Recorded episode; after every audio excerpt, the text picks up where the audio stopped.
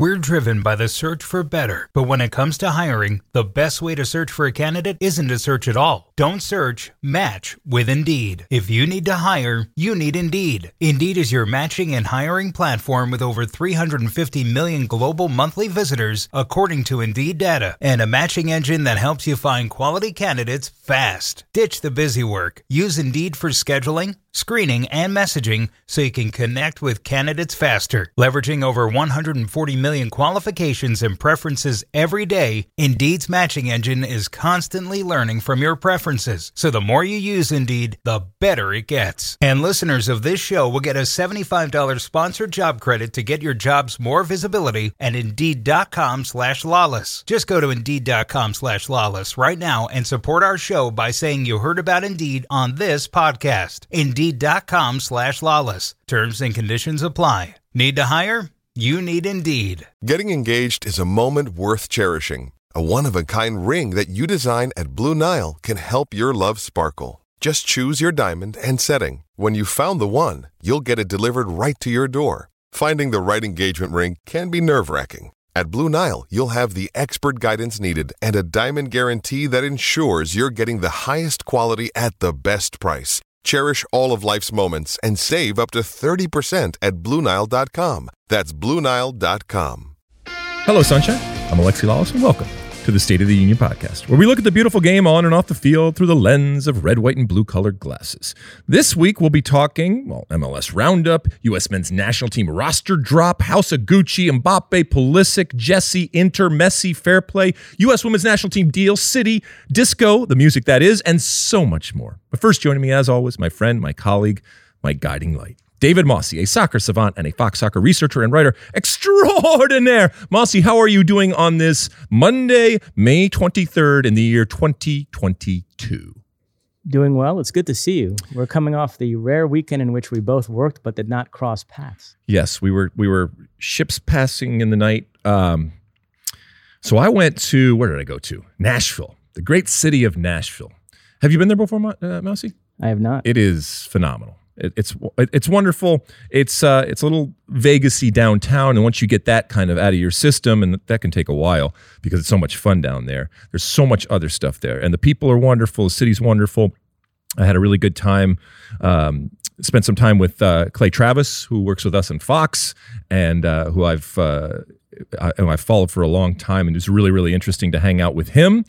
Um, and to see this new stadium down there in Nashville, which is thirty thousand seats. And just to see the reaction of the people, again, to this new team and this, not new, soccer isn't new as a sport there, but to this team and this M L S team, and then obviously this incredible cathedral that they have with thirty thousand. So it was fun. It was a really good time. Has the game ended yet? Uh, okay, so yeah, that was the other part of it. And this is, it comes with the territory, right? Big game Saturday night on Big Fox. We're all excited. Nashville versus Atlanta. It's a rivalry. Um... And the uh, the weather gods looked at the soccer gods and said, no, we are going to trump you today. And they proceeded to downpour. And they waited till about twenty minutes into the game before not only it started, well, it started raining before then, but when the lightning started. Once the lightning starts, you have to leave. And so they proceeded to leave the field. The players and the fans had to leave the stands, uh, at least where the overhang wasn't. And they left. They came back. Then lightning started again, and they left again, and it ended up being about three hours, and we had to get pushed over to F S two. So from a soccer production standpoint, it was a it, it was a disaster in that we didn't get the game that we wanted, but a lot of people behind the scenes, men and women, working very, very hard to to do something. And in that case, yes, you have contingency plans, but we were on Big Fox. We had to go to the top of the hour, and so if you'll notice, myself, Stu Holden, and uh, the great J P. Dellacamera, we were left to vamp for a while, which was actually fun to have that type of space and, and but let's be honest, that platform to talk about a lot of things that in a normal course of a of a uh, pregame show, halftime, and postgame, we wouldn't get to in uh, doing studio. You know, our number one M L S play-by-play guy was unavailable, yep. But we got to bring in J P, which is like Babe Ruth pinch hitting, huh? It was incredible. The uh, the GOAT came in. And for those, if, if you ever get a chance to sit down with J P. Dellacamera, the history that he has uh, when it comes to this game and the broadcasting, I uh, I actually asked him a question at one point. I said, J P, tell me, um, if you had to do one call over again, and he's done a lot of different sports, but what would it be? And he, you know, he hemmed and hawed and thought about it for a while. He couldn't come up with something, although he did mention there were times where he's gotten a name wrong or something like that. And for any broadcaster in that moment, that's the worst th- thing that could uh, happen. But if you go back in the annals of, of, of American soccer history, oftentimes the voice that you hear will be J P. Dellacamera's, including some incredible moments like uh, Paul Caligiuri scoring the goal that took us to the nineteen ninety uh, uh, World Cup. So yeah, it was... Um, it was fun to have him, although the game didn't uh, go so well. But a fun time in Nashville was had. What did uh, what did you uh, this week? Well, I was in the control room for that whole right. mess when we had to fill for several hours, and then I worked again on Sunday, the uh, Portland-Philadelphia game, which we'll discuss in a minute. Um, from a non-soccer standpoint, I watched the season finale of Atlanta, which left me a little bit cold. I'm going to have to discuss this with Luis Aguilar afterwards because we both love that show, and yet this uh, third season was... Really? Well, the whole the third season or this episode? Well, you know, I was reserving judgment until the end because I thought the last couple of episodes might bring it all together. In totality, you wanted to be fair. So Got it. I love Donald Glover, but a bit overindulgent this season, and I see Luis not. Damn, really? Yeah. You think um, he's, you know, all the attention and the money and the success is... Uh, no, I, it's such a smart show, and I love that he's this artist who takes chances and does things differently, but it, it was, you know, Atlanta is a show that skirts the line between good weird and just weird weird, mm-hmm. and I felt like they crossed the line into just weird weird a couple times this season. Got it. I, I, um, okay. And then uh, we're taping this on a Monday. Uh, tonight is the finale of part one of the final season of Better Call Saul. Part one of the final season. Do we know how many episodes it's going to be? Normally it's... Uh, like so this is the seventh episode of part one, and then part two will be six episodes, I believe, will will be later in the summer, a few weeks from now. Why did it, why is it two different parts and not just two different seasons? I agree that the, this is like a trend in this prestige T V era that they have to mess with the final season of a show. I don't know why they just can't do the same number of episodes they had been doing in previous seasons. They have to break it up into two parts and, and try to milk it. So I don't like that. Uh, but I'm excited for this. I've got Mexican cartels on the brain right now. I just read this fantastic book called Los Señores del Narco, mm-hmm. written by this Mexican journalist, Anabel Hernandez. The famous book came out many years ago on Mexican drug cartels and their relationship with the Mexican government. So I've always wanted to read it. I finally got around to it. It was terrific. There's an English version called Narcoland, if you want to pick that up. Um, but yeah, highly recommend. I mean, we're we're all obsessed with the whole narco uh, phenomenon, and we just we have to be careful not to romanticize it or anything like that. I mean, I, I'm I'm as guilty. We're all guilty. I mean, I I, I love true crime and serial killer stuff like that, and sometimes you become im- uh, immune to it, uh, and maybe you you know it's it's just worth reminding us about, you know, the horrible things and the brutal things um, that uh, that go on, which is why why it fascinates us. I mean, we, we were always fascinated by bad people and how they go about doing it. Um, but like I said, when when it gets romanticized, especially in entertainment, it can be problematic. There was a, a Brady Bunch show many, many years ago where one of the Brady kids was obsessed with uh, Jesse James or something like that, or then they brought back the real type of cowboy to try to impress upon this young person that while it's all fine and well to to talk about what they did and and and uh, and, and to a certain extent romanticize it all, the reality is very different, and it's all part of that story. I'm not telling you not to watch Narcos or anything like that. I believe me, I'm I'm right there with you.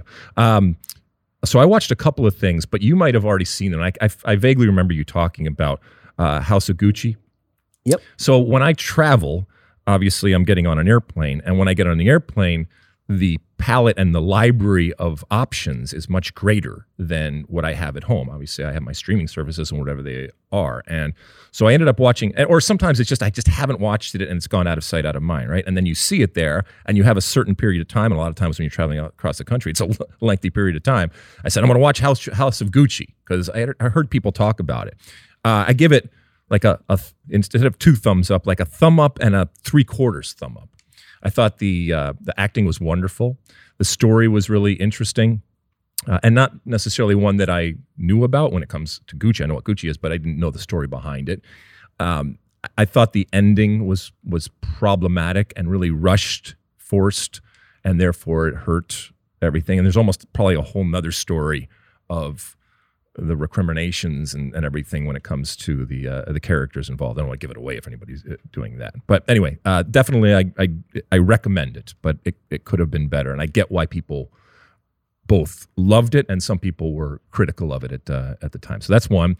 And then um, a documentary, Dons of Disco, Dons, D O N S, The Dons of Disco. It's this fascinating documentary about the eighties disco scene um, in mostly Italy, but Europe in general. And one of the huge stars was a guy named Den Harrow, H A R R O W. Now, I, I was in the States in the eighties, and so it never touched my world when it comes to music. He he was a huge artist, sold millions of records, had number one hits, and you know looked the part, and was was a huge huge figure on that disco scene at the in the late eighties. Come to find out later that uh, he's Italian, uh, and come to find out later, and that's where his producers were, that's where his music was produced, and then and it broke big in Europe. Didn't didn't cross over to the U S, but you come to find out later that there was a guy that sang all of these hits. And not only did Den Harrow not sing on his recordings, but then he went on to perform and perform live on a consistent basis where he wasn't singing either, where he was lip syncing or his vocal was really, really, really low in the mix, so you couldn't even you couldn't even hear it. And this guy, Tom Hooker, who ended up doing the actual singing for all of these hits, comes out later on and says, hey, here's the deal.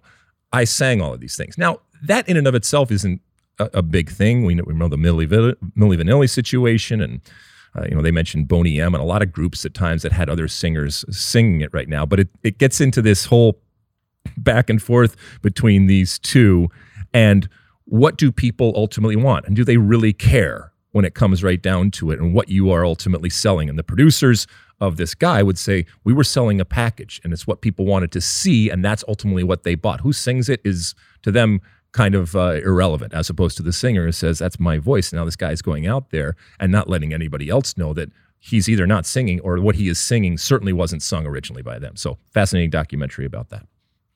There was a hip hop scandal several years ago. A journalist uh, claimed that uh, Jay Electronica had ghostwritten several of Nas's songs on one of his albums. And Nas, you know, is uh, my favorite. That's my next concert, by the way. I've already purchased tickets. Yep. Nas and Wu-Tang at the Hollywood Bowl in October. Oof.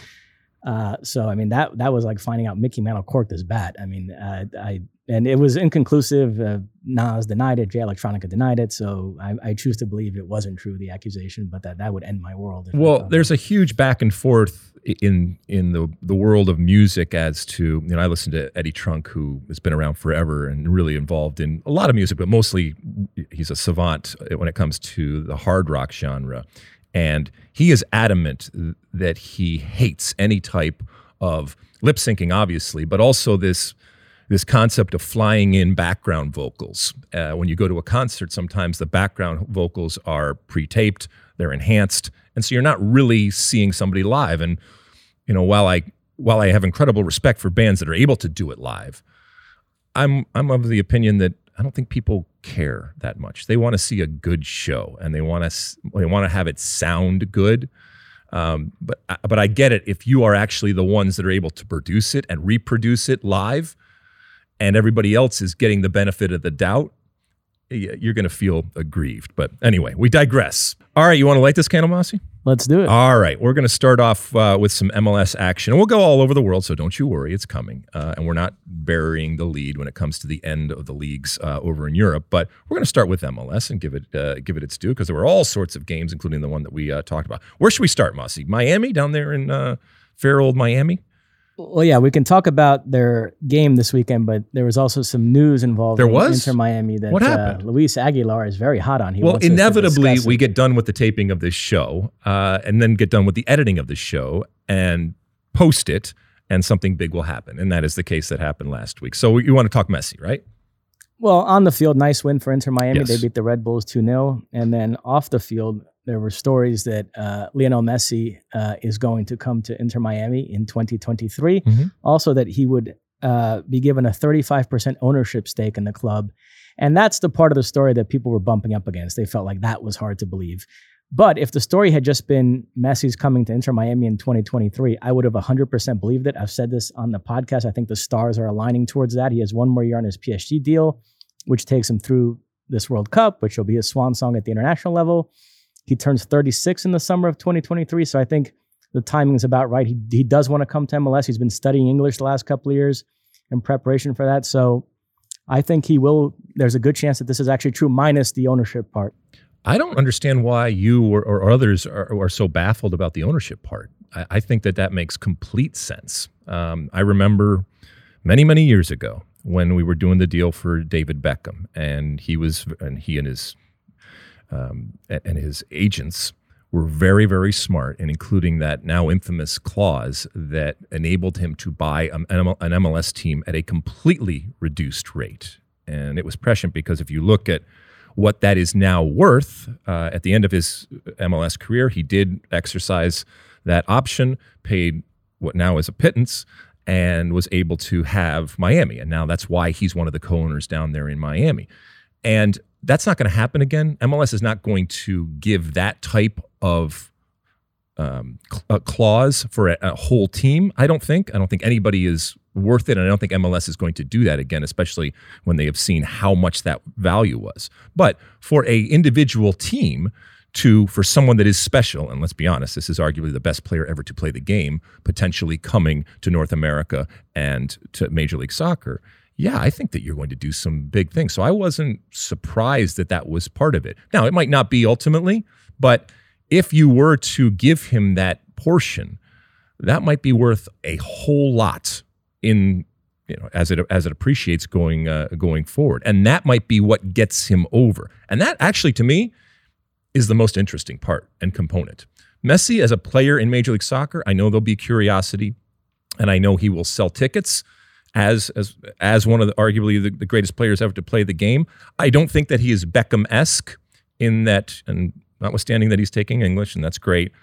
He doesn't speak English. I don't think he transcends in the way that David Beckham transcended so many different uh, different ways, and deep people that just didn't even know or care about soccer wanted and were curious about it. I do think when you say Messi to someone that doesn't know a whole lot about soccer or anything about soccer, it it resonates. But he's also been the le- the reluctant star, isn't gregarious, isn't you know, big uh, ego like uh, Zlatan.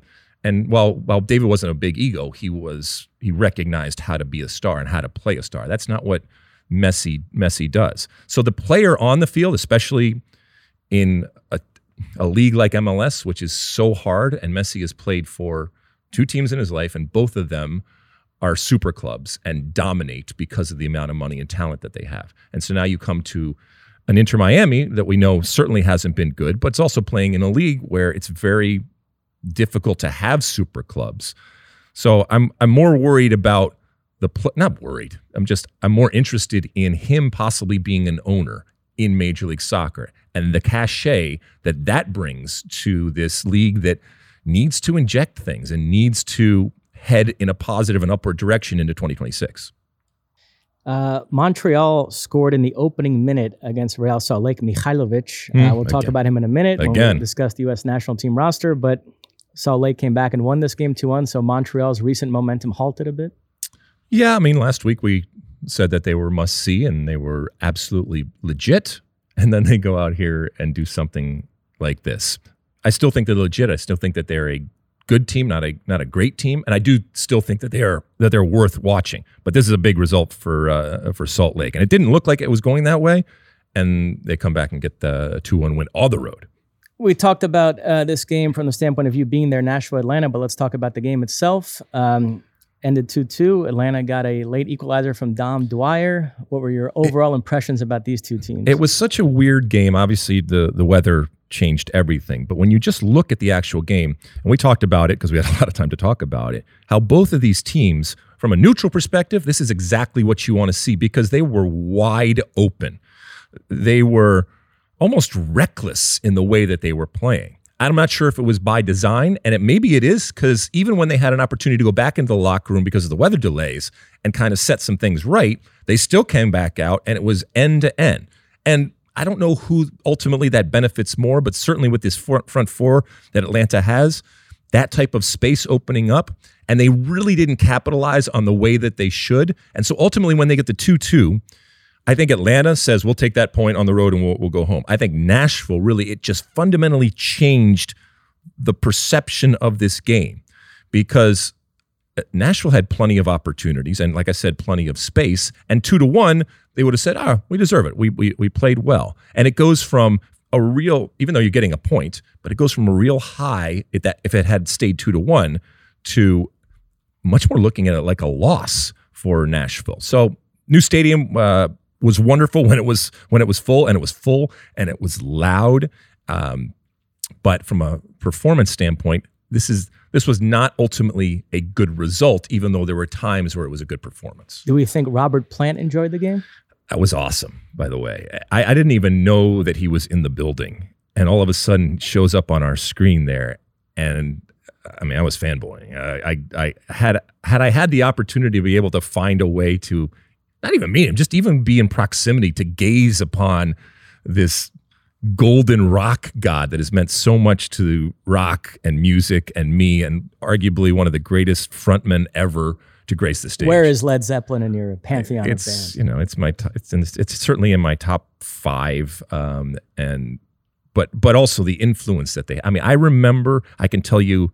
I forget things that happened yesterday, but I can tell you exactly where I was when I went over to Tommy Carter, my next door neighbor, who was older than me, and his brothers, and they had the, I mean, that seventies show, that was like they, the basement that they had, right? With the bean bags, and the, they had the Rolling Stone lips that they had painting, uh, painted up there. And I'll never forget when they put Led Zeppelin, Led Zeppelin four, whatever you want to call it, on, and they and they dropped the needle. And I heard the first notes of Whole Lotta Love. It It changed me forever. So the influence that Led Zeppelin and that voice, uh, and you know, the, the way that frontman looked, yeah. So I was, I was, I was amazed. I was at a loss for words at a time when I saw uh, that Robert Plant was at uh, at Nashville. I don't think that he stayed for the full three four hours that we were we were there, but that he was there at all was pretty cool. Uh, L A F C beat Columbus two nil. Carlos Vela, second straight game with a goal. He's scored a consolation goal in their midweek loss to Austin, and then he got one here. L A F C atop the Supporters Shield standings, and it looks like Carlos Vela is starting to warm up.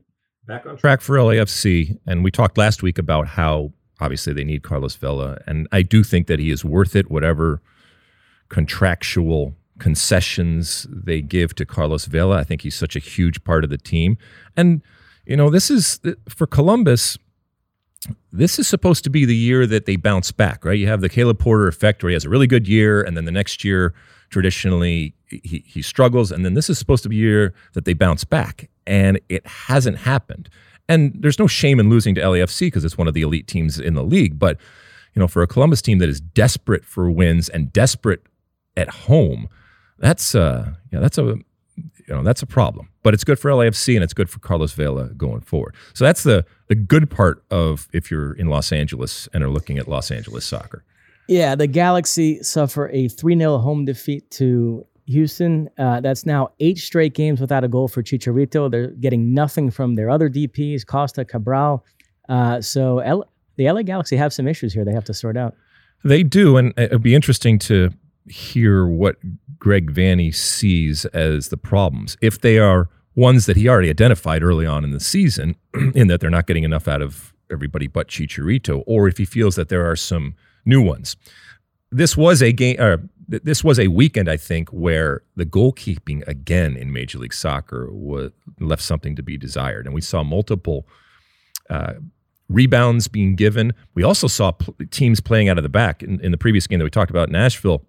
Joe Willis. And there were other instances where these these goalkeepers now in the modern game are being asked to do things to accommodate the modern game. And oftentimes they're being asked to do things that they are not really comfortable with. And the risk factor in the modern day is is in the modern game. It's just amazing to me at times. I don't I'm not saying that that's a reason not to do it, but from a old standpoint, older standpoint, looking at how the game was played to now, the things that are done today without even a hint of of worry or trepidation, and the courage and confidence that it takes for not just goalkeepers, but for teams in general in terms of playing out of the back, that you would never even fathom doing back in uh, not even that long ago, even ten years ago. So uh, I do think that it, it was a combination of a lot of things. You're not getting things from big-time players. The goalkeeping, I don't think, was good. And the Galaxy at home, too, in front of a home crowd. That's, you know, if, if you're if, if you're Real Madrid, yellow hankies are out in force after a result like that. Yeah, none of the three players I mentioned started this game, but they all came on as subs, Chicharito, Costa, and Cabral, and weren't able to make an impact. Um, Colorado beat Seattle one nil, Jonathan Lewis with the goal. You know, I think Seattle will get there eventually, but it's not going to be like N Y C F C, where as soon as C C L is done, they just shoot up uh, right. the standings. They're still adjusting to playing without João Paulo. And I still think they're suffering from a bit of a C C L hangover. Right? It it's doesn't hard. I mean, quite feel like Seattle yet is, is all the way there in terms nobody's of nobody's going to feel sorry for them, uh, and they will not make excuses. But yeah, it's it's difficult that early in a season. Excuse me. It's difficult that early in the season to not be able to relight it after. But it's also it's also understandable. I will say, in watching that game, Seattle had a lot of opportunities. So from a Brian Schmetzer, the head coach's viewpoint, he goes back in and says, all right, we didn't score, which is obviously an important thing to be doing, but look at the opportunities that we created. And so they are playing well, even when they don't get the they get the result. So I'm still not worried about Seattle, in that I just think that they're going to be around and they'll be a competitive team. They're not going to, you know, run the run the league or anything right now. And so they're, I think that rejuvenation will ultimately happen when the playoffs happen. They'll, they got to get there, but I think they will get to the playoffs, and then it'll be kind of a, a new lease on life. N Y C F C, I just mentioned, they beat Chicago one nil, Ever with the goal, um, for which meant for a few hours they were actually in first place in the East, and then Philadelphia leapfrogged them with uh, a win that, that we'll talk about in a second. But yeah, I, I remain super high on this team. I think they're the best team in the league right now, N Y C F C. I like the way they're playing, and so uh, another W for them. So I'm watching this game, Mossy, and I know we've talked about The, the different places that N Y C F C plays. And so I'm thinking that they're playing at Yankee Stadium. And again, it's just a different configuration or different cameras and stuff like that. But this was at the, uh, what are the, the the Mets of New York, right? Where do they City play? City Field. City Field over there. So the barnstorming of N Y C F C continues on, but didn't miss a beat. Got the goal they needed, got the win they needed. Who knows where they'll be playing next home game? You never know. In the greater metropolitan area. By the way, New York baseball, the Yankees and Mets, both off to strong starts. We could have another Subway Series at the end of this year, so get ready for that. You have any thoughts on that whatsoever? You, you can't have them in the World Series? Well, yeah, that the nickname for that would be oh, the Subway is, Series. Okay, right? Got it. No. Oh, Subway, yeah, because the Subway, got it. Okay. Uh, you want to talk about Chicago? Yeah, I mean, I don't think we can talk about Chicago uh, this this week without mentioning Gabriel Slonina and his declaration and where he is taking his talents. He actually had a really, and for those who don't know, uh, young teenage goalkeeper, incredibly talented, has come up in the U S soccer ranks, but he is a dual national, has potential to be a dual national with his uh, with his Poland bath- background. And Poland came calling because they see a young talent and had offered to call him up, which would then Uh, mean that he could only play for one, and at this point it would be, oh, we're losing a great player and Poland's taking him and the end of days is here. Well, we come to find out that he has made his decision, and he made it on the same day that the uh, U S men's national team squad was announced, and we'll talk about that later on in the show. And he has chosen, drum roll, the United States. So yet another notch in the belt of Greg Berhalter and um, Brian McBride and Ernie Stewart in this newfound important, well, it's not newfound, but it's much more accelerated right now um, and robust when it comes to wooing and basically recruiting players. And I, I who knows how little or much was done with this player in particular, but he was already in the system. And I know Greg Berhalter has done a lot of press recently talking about how they don't want to pressure these players, and they also don't want to promise them something that they can't deliver. And ultimately, you're going to win some and you're going to lose some. You just don't want any to fall through the through the cracks or be swayed one way or another because of something that you said. But you also have to be honest with them, and you have to hope that when you're talking to these uh, dual nationals that you are being realistic and, and honest with them, and we're not just cap tying them just to cap tie. When it comes to this, I mean, we are we are going to see, as young as our goalkeepers are and as young as this U S men's national team is, we're still going to see that generation continue on, and there will be others that are going to challenge, whether it's for twenty twenty-six or whether it's for twenty thirty. Uh, I'm not sure that Slonina is make or break, in that I don't look at this as a player that's going to lead us to the promised, uh, promised land, but he's a good, solid goalkeeper, and it's another option, and it makes it that much more competitive at that position uh, uh, going forward. I don't see him playing any part, obviously, in twenty twenty-six, and maybe not even in twenty in twenty thirty, but he's still a young uh, goalkeeper, and we know goalkeepers play a long, uh, play a long time. So I'm I'm happy about this, but it doesn't doesn't change my my lookout either of the U S national team as a whole or even in, when it comes to the goalkeeping situation. In retrospect, I should have left that for last for for segue purposes. That's a botch on my part. I still have a couple games I want to talk about. That would have been a perfect segue into talking about the U S roster.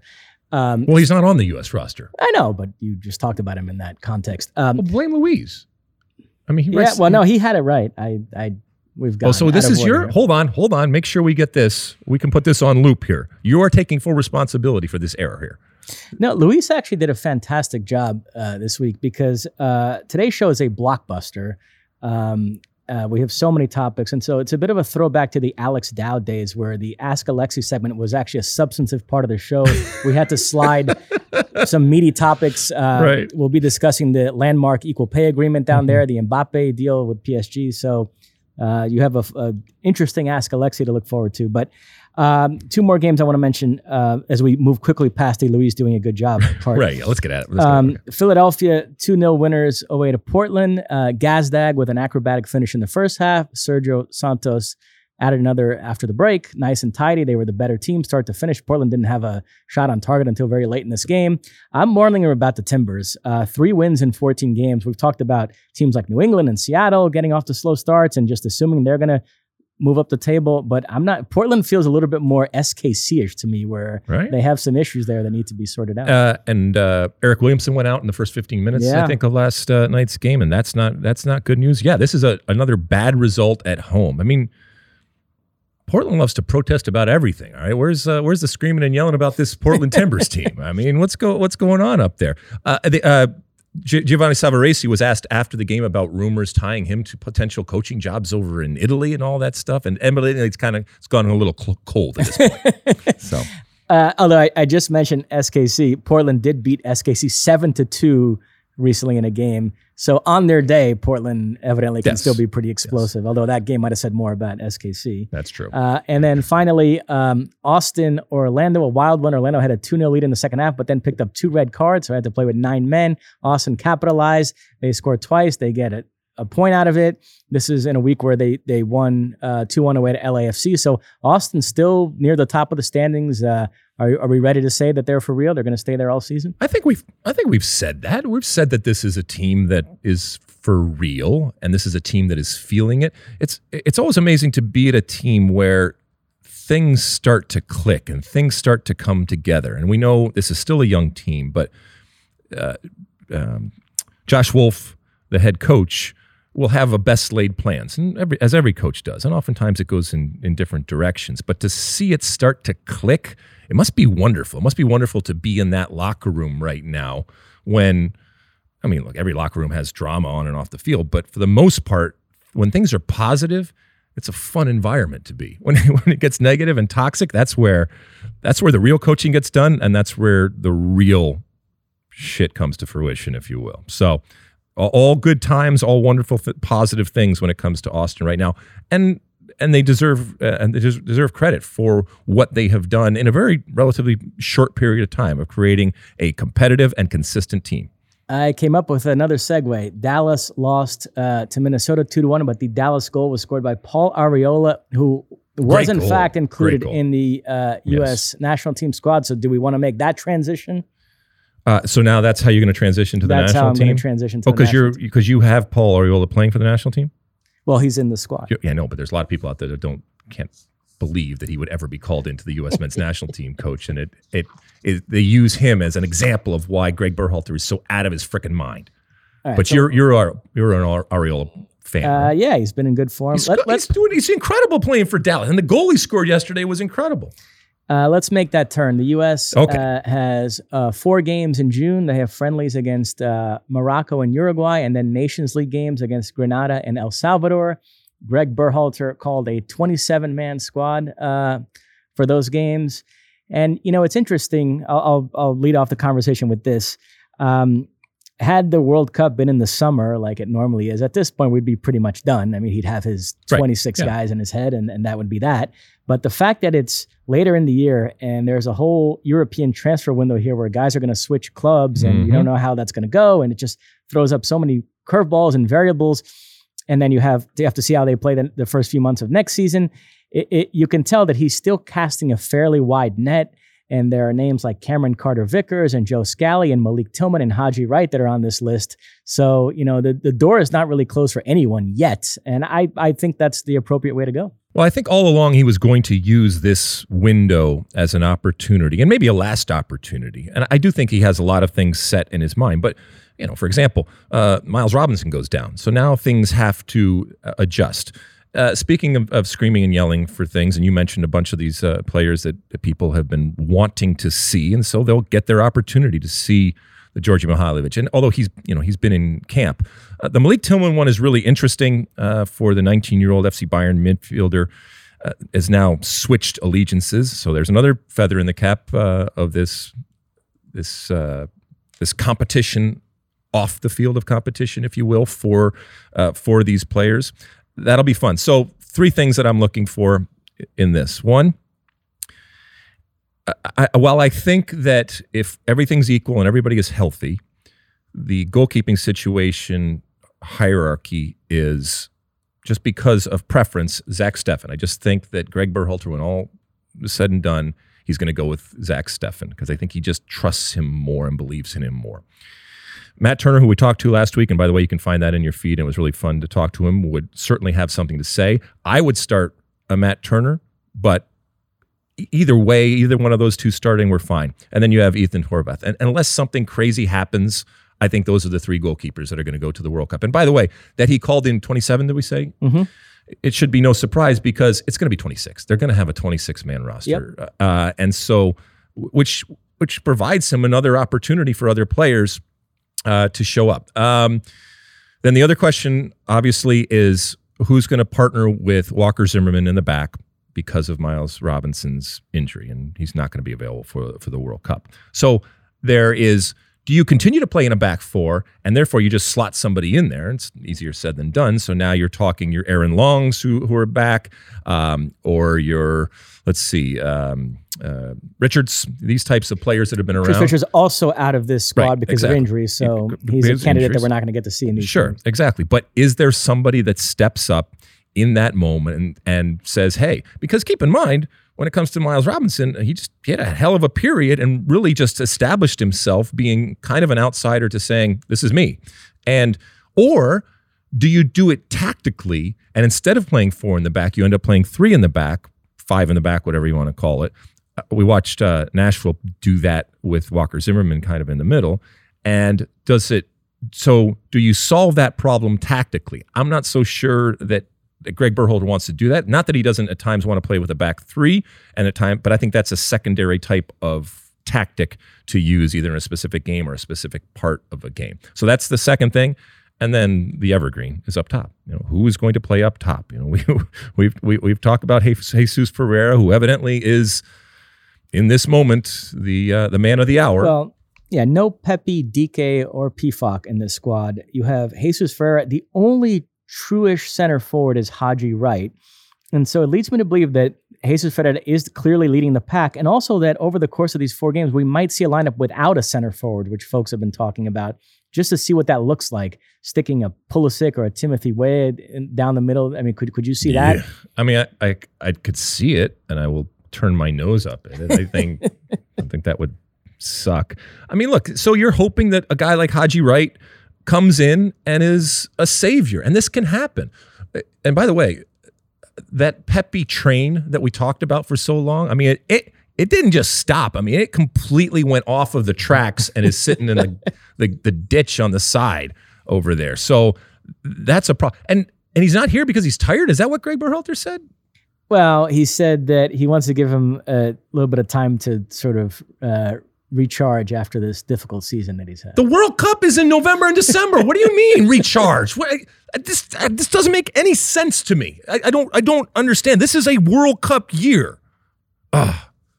And so if he is even a possibility, no, you're not taking, nobody needs a break over the summer in a World Cup year getting ready for November. I'm not saying that you can't rest. I'm not saying that players physically and mentally don't need time to time to rest, but he hasn't done anything. He hasn't even played. It's interesting, though, when Berhalter gives his explanation of why he didn't call up Pepi, you can agree or disagree with it, but I believe that the reason he says is the actual reason. To circle back to center back for, for a second, the John Brooks situation, at this point, Berhalter is better off just coming out and saying, look, I don't rate the guy as highly as all of you do. I don't think he's a good fit.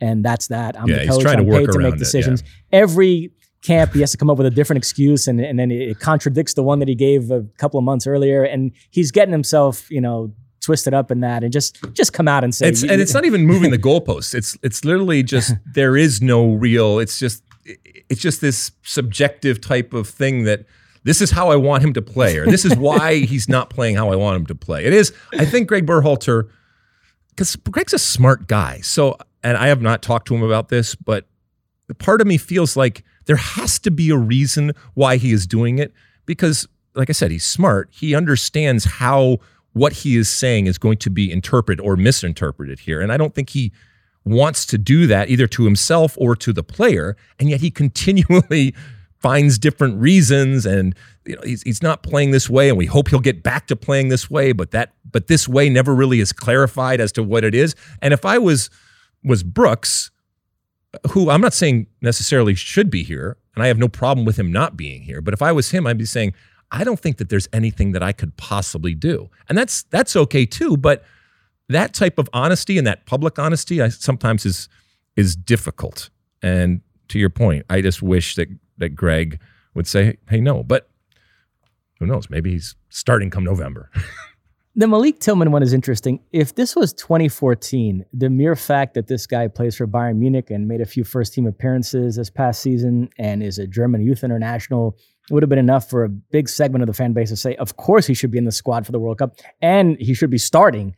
And I think Jurgen Klinsmann kind of bought into that line of thinking. But here we are in twenty twenty-two, and I've actually been impressed with the reaction of U S fans. It's, hey, this is nice, but let's see if the guy can actually play, because we haven't seen a lot of him. He's played roughly one hundred sixty minutes of first-team professional football in his career. So, um, you know, and the fact that Berhalter called him in makes me think he has scouted him, and he does think that he's worthy of a look. It's not just because the guy plays for Bayern Munich. Um, so, oh, stop, uh, stop! Mo. Of course, you, it's because he plays for Bayern Munich. But you, because if this exact same player who was playing the exact same way was a player for R S L or for Montreal or, or something else, there's no way you get caught. But you think Berhalter falls into that trap too? And we know there's yeah. a segment of the U S fan base. No, I, that but I think it's completely natural. When, when you when you attach a Bayern Munich to it, there's a obvious level of credibility. And you have to pay attention. And I think, like I said, it's it's just a natural type of reaction. And rather than than fight it all the time, you, you might just give into it here or there. But would you concede that the fan base right now feels better about the options the U S has? So it's not like, of course, this guy should be in the World Cup squad. It's let's wait, let's see how he does in these games. There's a little bit more. But, of but a why cautious... shouldn't other players that don't have the cachet of of being a Bayern Munich player be given that opportunity too? If you brought in twenty players, including him, right, and then said go, it would be interesting as to you know who would be left standing so, so, at the end of it. So his call up does bother you, rub, rubs you the wrong way it, a little bit. It doesn't bother me because I completely understand why, and I do trust that Greg Berhalter and his staff have been assessing it, but they assess it in that they're assessing a player who plays, who is part of the club on the books at Bayern Munich. And they certainly trust the folks at Bayern Munich, and that is a, a team with incredible history. So the theory is he's with Bayern Munich, so therefore he must be good. And even that in and of itself, to blanket it like that, isn't is dangerous.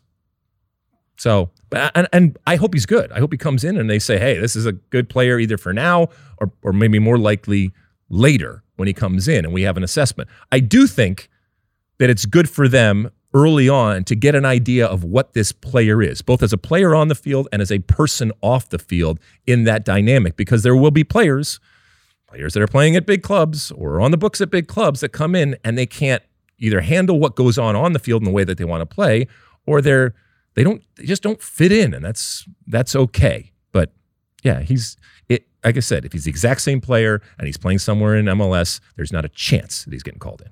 In Berhalter's system, do you think Christian Roldan and Mihailovic are more wingers or midfielders?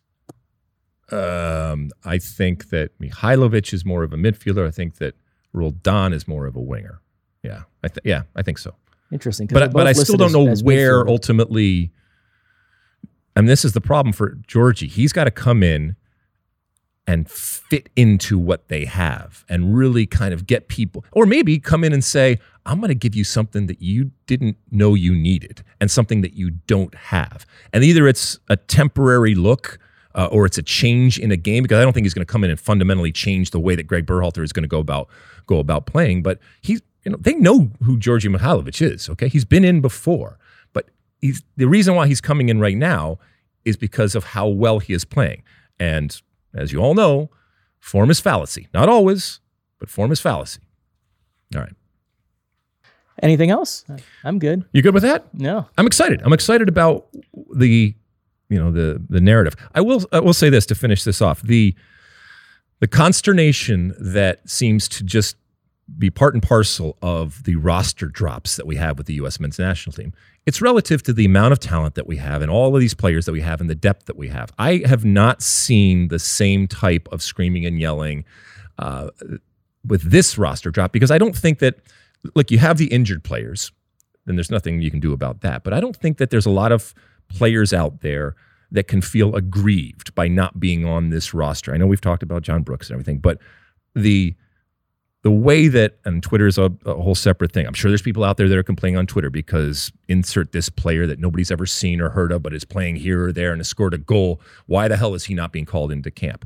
I think that this is it. This is, along with the players that are hurt that will uh, will be there, this is it. For better or worse, uh, this is it. And I'm I'm good with that. And I think everybody said, yeah, this is probably the right roster roster to call in at this time. Does it bother you at all? We're months away from the World Cup, and the U S has to burn two dates playing Grenada and El Salvador. This CONCACAF Nations League is a bit of a poke in the ass right now. How dare you? How dare you? And I know they have it in Europe, but for England, who are in the U S's group, that means games against Germany and Italy. So it it, it serves their purpose of preparing for the World Cup. Well, uh, we could we could join UEFA then. I mean, we, we could. Who knows, the new configuration, you know, a new world order or something like that when it comes to where everybody is playing. Yeah, does it, is is Greg Berhalter going to learn anything? In the same way that at times we talk about how, um, it, you know, how the national team, probably the best way to assess the talent from the national team is to watch them in training, because more often than not, and even more so when it comes to the women's national team, the games don't really show us anything. So, yeah, I mean, I I think that his training is really going to show us a lot. The games against this type of competition, not so much. I'll say this. If an M L S player scores a hat-trick against Grenada, it means nothing. But if Malik Tillman does, the guy plays for Bayern Munich. Exactly. So. And he should start come that first game against whoever that opponent is in November. That is it. That's it? Yeah.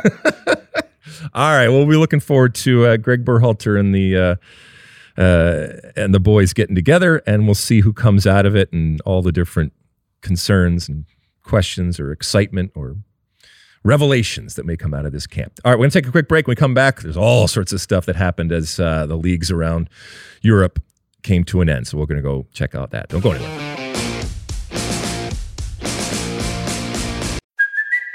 It's Kaylee Cuoco for Priceline. Ready to go to your happy place for a happy price? Well, why didn't you say so? Just download the Priceline app right now and save up to sixty percent on hotels. So whether it's Cousin Kevin's Kazoo Concert in Kansas City, go Kevin, or Becky's Bachelorette Bash in Bermuda, you never have to miss a trip ever again. So download the Priceline app today. Your savings are waiting.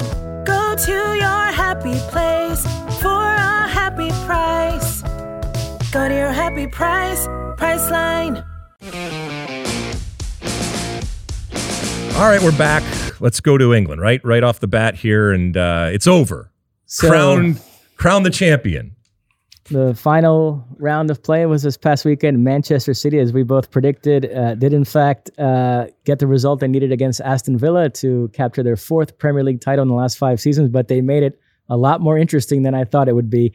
I must say, when Coutinho scored to make it two nil Villa, at that point, I thought Liverpool were going to win the title. You did. Because at that point, Liverpool were one one against Wolves. I was sure they were going to get a winner there in Anfield, and I did not think the way City were playing, they just looked so out of sorts that they were going to be able to score three in the final twenty minutes, but give them credit, they did. So they end up pipping Liverpool but by one point. The hope will kill you, Mossy, and whether you're Keith Costigan or uh, Zach Kenworthy, I know that they too at that moment were saying, this is this this is happening. This is it. This is happening. And Pep and company said, mm, not so fast. And you you you got that sinking feeling. Um And man, oh man!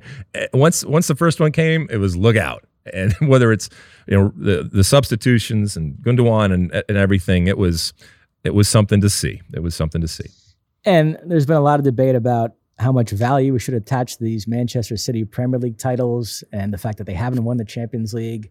Uh, Pep tries to argue that it's harder to win the Premier League. I don't agree with that, but I will say the Premier League is the uh, league in Europe that still has the most juice, and the fact that they're competing against a, a team like Liverpool and, and Chelsea, et cetera, it makes it where I don't put City in the same category as a Bayern or a P S G. To me, there still is value to them winning these Premier League titles, although ultimately I do think they need to win a Champions League crown to round off this era, or there is going to be something missing. How, what do you feel about that? Wait, wait, so you're saying that... that- a, a club like Bayern or P S G, it's gotten to the point where where their season is completely defined by whether uh, they win the yes. Champions League or not. I don't give those teams any credit for winning their leagues. I don't think it's gotten to that point with Manchester City because uh, I think the Premier League is competitive enough, and when you're going toe-to-toe with teams the caliber of Liverpool, there is some value in winning uh, the Premier League. I think Yeah, but Pep, they've won four out of the last five. But I think Pep can, can, at the end of the season, can look at you with a straight face and say, this was a successful season because we won the Premier League, while if Pochettino tried to do that, he would be laughed out ah, of the room. There you go. That's I, I would agree with you there. I mean, the, the value of winning your league is different in England than it is you know, for, for a team like Man City or Or, or Liverpool, for that matter, or uh, relative to someone like Bayern Munich uh, or Barcelona and Real Madrid. I, I would agree with you there. Um, Tottenham secured fourth place. They did what they had to do. They hammered Norwich five nil. Uh, Son with two goals. He finished tied with uh, Mo Salah for the Golden Boot. Arsenal took care of their business five one over Everton, but uh, it wasn't enough. This is bitterly disappointing for Arsenal. I mean, they had it in their hands, and for, of all teams, Tottenham to leapfrog them oh, at the end. Brutal. Uh, they can talk about how they made progress this season, and I think they did, and they have some exciting young players, Saka, Smith-Rowe, Martinelli, et cetera. But, man, this was a golden opportunity. They had no European football, uh, so they had fewer games than everybody else, and and it was it was right there, and, and they couldn't uh, push well, through. when... When Matt Turner is leading them to the, uh, you know, the um, Europa League, uh, everything's going to be fine. And I, Back I know, to glory. I know Antonio Conte is a pain in the neck, but he is a very good manager. He did a good job here. They made an excellent January sign. They made two, really, in Bentancur and Kulusevski, but especially Kulusevski. I mean, we talk about Luis Diaz, but Kulusevski was right up there, too. He scored twice in this game against Norwich. And, you know, when they played Arsenal in that midweek game, they won three nil. Looking at those two squads side by side, I felt like man for man, Tottenham, Tottenham's was clearly better. So to me, this sort of ended up as as the four best teams getting it. Um, so you're happy with the four then? Yeah. From and a I, com- and, pure neutral compet- competitive standpoint, it makes and, and assuming League. Conte stays, I think he's a manager that Harry Kane respects and feels like as long as he's he's there, they can compete for well, trophies. Assuming he stays, I mean, you, never, you never know with him, right? Yeah. You might just get up one day and say, that, um, that's enough. Uh, Chelsea... Uh, They beat Watford. They finished third. Christian Pulisic did not play in this game. And now a very interesting offseason for him. Uh, yeah. We, we we drove in this morning and we come to find out that, because this is how this is how things happen in the world, that he has changed the header of his Instagram account that once referred and talked to him and talked about him being a Chelsea player. It is now been washed, scrubbed, erased of Chelsea when it comes to, I guess, the the notes. And it, it, now the he still has pictures of him in a Chelsea uniform and, and playing, but he no longer, in that little blurb that is used to kind of describe you, includes Chelsea. Dun, dun, dun. The day that Luis Aguilar stops following me on social media, that's when I'll know that I'm off this podcast. Yes. It, it, won't, it won't even be an announcement by Fox. No, I'll just, but you'll read the writing on the yes. wall, or lack of um, writing on the wall. Okay, got it. So yeah, but I mean, he, yeah. but but this is nothing new. We've talked about the potential of him going someplace. Going for, was this a successful season for Chelsea? No. Okay. Um, the now they were unlucky. They got to two cup finals and lost to Liverpool both on penalties, but. Uh, the two, Lukaku didn't work out. Right. The two trophies they won, I look at as extensions of last season, the UEFA Super Cup and the Club World Cup. I know they occurred this season, but you know what I yeah, mean? Like, yeah, yeah. Um, so if you look at the, all the competitions that were self-contained to this season, they didn't win any of them. They went out in the quarterfinals of the Champions League. They finished well below City and Liverpool in the league. So, no, I don't know how you could say this was a successful season. Well, There there will be changes this summer, and we'll see if uh, Christian Pulisic is one of them. Uh, one team that definitely did not have a successful season is Manchester United. Who? They lose Never to Crystal Palace. You know, we talk about them closing the gap on City and Liverpool. They finished thirteen points behind Tottenham. Right. How about, and eleven behind Arsenal. How about they close that gap first before they even think about uh, City and Liverpool? So uh, they have an interesting offseason ahead. They can look forward to Europa? Um, yeah, oh, so it'll okay. be... Um, Arsenal and United going to Europa League and West Ham to the Conference League. Oh, I love the Conference League. Um, let's uh, let's head down to the bottom of the table. We we buried the lead as far as Americans uh, because it was a triumphant day um, for uh, American it's, soccer. It's interesting. I'll, I'll bring that up in a second. Oh. that, that we buried the league or the lead relative to Americans, because that's an interesting thing I want to uh, expound on. So uh, Jesse Marsh pulled it off. Mm-hmm. He's kept Leeds up. They won uh, two one away to Brentford on the final day, while Burnley lost to Newcastle. Uh, Everton, by the way, had clinched safety midweek with this stirring comeback against Crystal Palace. They went down two nil and scored three unanswered. Incredible scenes at Goodison Park. The fans stormed the field. That was amazing. So they were out of the woods. So it was all about Burnley and Leeds. Leeds stay up. Uh, and so it uh, has to has to be said, uh, successful job by Jesse Marsh. He, he took over a sinking ship there. I love Bielsa, but they were trending towards getting relegated. And Jesse Marsh, oh, you look at all the numbers, they were clearly better under him than they were under Bielsa this season. And he keeps them up, which means he'll presumably stay the manager uh, next season. And there's already talk about Brendan Aronson going there, which, by the way, predated Jesse Marsh. So mm-hmm. it shouldn't be framed as, oh, American coach wants to bring in an American player. They were interested in him in January when Bielsa was still the coach. It does sound like that deal is going to go through. I think Fabrizio Romano, last time I checked, has already given that the here you go treatment. Um, and there's even talk about Tyler Adams now, people putting two and two together and figuring he might go there. Uh, but it sounds like you're itching to uh, comment on Jesse Marsh. No, I, well, first, first and foremost, congratulations, Jesse Marsh, and congratulations, Leeds.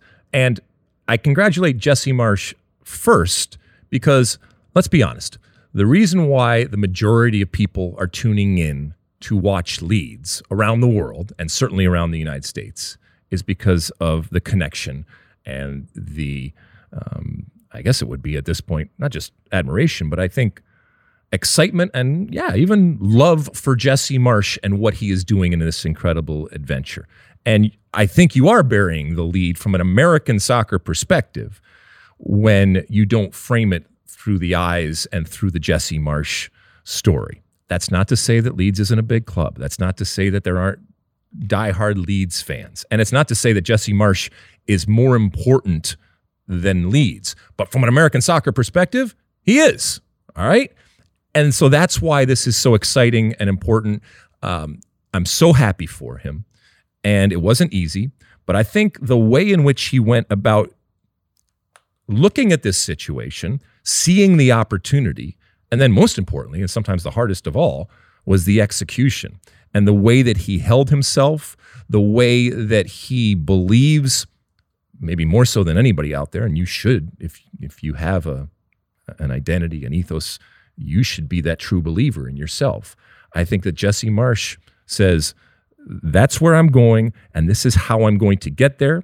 Not that, not that there aren't going to be pitfalls along the way, but I believe that this is the best way to get to our de- destination. And that is the mark of a winner, and that is the mark uh, of a leader. And I'm so excited to see him now with that pressure and that burden that is saving a team and keeping them from the drop lifted. And now he can go about doing some things. And whether it's bringing in players, and we talked about Aronson um, and others that are going to come in, but more so just take a breath and establish from the beginning and through the summer and through training camp how he wants this team to play. Because I think, he, I think he's the first person that will tell you that this is far from the finished product in terms of the way that he looked at it. And at times, when you are fighting relegation, you will be pragmatic and you will do things that you wouldn't normally normally do if you had a long-term type of situation. Now, it doesn't mean that he's not going to be under pressure to kick on and to do uh, to do well here, but I think this is a fascinating story. I think that there will be books written. Who knows? There may be, you know, movies and types of stuff in terms of this American. And throughout it all, the American part, and I know we talk about that this on the State of the Union a lot, he never shied away. He never once, at least the way that I interpreted it and looked at him and, and felt it, he never once was embarrassed by it. As a matter of fact, I think at times he used it and armed himself with it and Uh, recognized the absurdity at times of the way the Americanness was was attached to him and almost used as a weapon against him. And he understood, he understands the ridiculousness oftentimes of the press, including the English press. And I think this is this is just awesome. So I was I was very, very happy. I know a lot of people that They have no connection to Leeds other than Jesse Marsch. Watch that, and we're very, very excited. Can I put my Brazilian hat on here for of one course. second? So we talked about this on Ask Alexi last week. Uh, Rafinha has been linked to Barcelona, and had Leeds been relegated, the buyout clause would have gone down to twenty-five million euros. So Barcelona fans were all watching this intently. I was following Barcelona Twitter. It was quite humorous. And Rafinha goes out and plays his heart out and plays well, was the best player on the field. And Barcelona fans were like, what is he doing? Does he not realize this is bad? And others were saying, well, no, if he's playing this hard, he must know that the deal is going to go through anyway. But th- they couldn't conceive of the fact that he's just being a professional. Like right. They had to view his performance through the lens of what it means for this transfer to Barcelona. It was kind of humorous. Listen, we all have lenses, all right? And we all view people and uh, things and games and teams and all the different things in life through those uh, lenses. So it's, it's it doesn't surprise me at all. But congratulations, Jesse Marsch. You have made us all proud, and we are excited to see uh, you back in the Premier League with Leeds going forward in twenty-two twenty-three. So Burnley, Watford, and Norwich are the three teams that go down. Um, in Italy, we also had the title decided uh, this weekend. Uh, A C Milan, to their credit, made this fairly anticlimactic. Uh, they had it in their hands and they took care of business. Uh, they beat Sassuolo three nil. They scored all three goals in the first half. Rafael Leão, who was a real breakout star this season, set up all three. Giroud got two of them. Frank Kessie got the other. Uh, so that rendered the Inter result uh, moot. Uh, they took care of their business, beat Sampdoria three nil, but Milan finished two points clear. They take the title. They won their last six games, by the way, to to clinch this title. Uh, it's their first Serie A crown since twenty eleven. They're nineteenth overall. Um, a few things here. I, I've said this before. I'll say it again. Stefano Pioli is the most underrated manager in European football. It's an amazing story. He took over in October of twenty nineteen, replacing this guy, Marco Giampaolo, who had just been sacked. And he was really a glorified caretaker. And the guy that Milan were planning to bring in that was going to transform the club is our good friend Ralph Rangnick. Uh, the deal was pretty much done. It was going to be at the end of the nineteen twenty season. And then lo and behold, uh, COVID happened. It, the season shut down. And when we came back, Milan was absolutely lights out in the restart. They played great. And so they got cold feet. They decided, uh, screw this Rangnick thing. They just gave Pioli an extension. And then he's gone on from there. They finished second last season, and they win the title this season with a squad that, I'm sorry, they have some good players. Rafael Leão, I just mentioned, Tonali, Frank Kessie, Benacer, Brahim Diaz, Teo Hernandez, Tomori. Um, but in terms of pedigree, it's not like it's a, a type of super club squad that you would think, you know, especially with A C Milan, would, you know, would be winning Serie A titles. So he's done a remarkable job there um, and deserves all the credit in the world. And this is now two straight seasons that somebody other than Juventus won it, and Juventus didn't even come close after they had won nine in a row.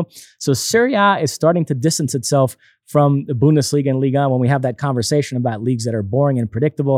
I'm not trying to act like it's M L S. I mean, it's still only like three or four teams that could win it, but that's better than one team. You know, I, I So why don't you put the Premier League in that? What do you mean? Four out of the last five. Isn't that predictable? No. No, no, it's different. It's different. It's different. It's different. Okay, fine. Um, but yeah, I mean, uh, so and and and keep an eye on A C Milan because there's talk that they might be bought by this consortium from Bahrain. So they might be like the next uh, Newcastle, P S G, Manchester City. And if they have all this money coming in, then they might shoot up and become A C Milan again as we know them. But still, even without all that money, they've they've Serie A champions. So give them credit. Well, while they don't have these high-profile stars in the way that they have had in the past, this is still an O G super club, right? This is, and I think when you look at, you know, over a decade that they haven't won the Scudetto, right? And so I think this is a big moment. I think this is a big moment because of the, you know, some of the parity that we were seeing and the good and the good parts of that, but also just for A C Milan. I mean, I'm trying to think of, you know, even though Juventus got relegated, that was because of what they did. It wasn't because of just bad play um, and bad decisions when it comes to the competitive side. But I'm trying to think of, I mean, right now you could probably look at Manchester United as the closest elite super club to fall from grace.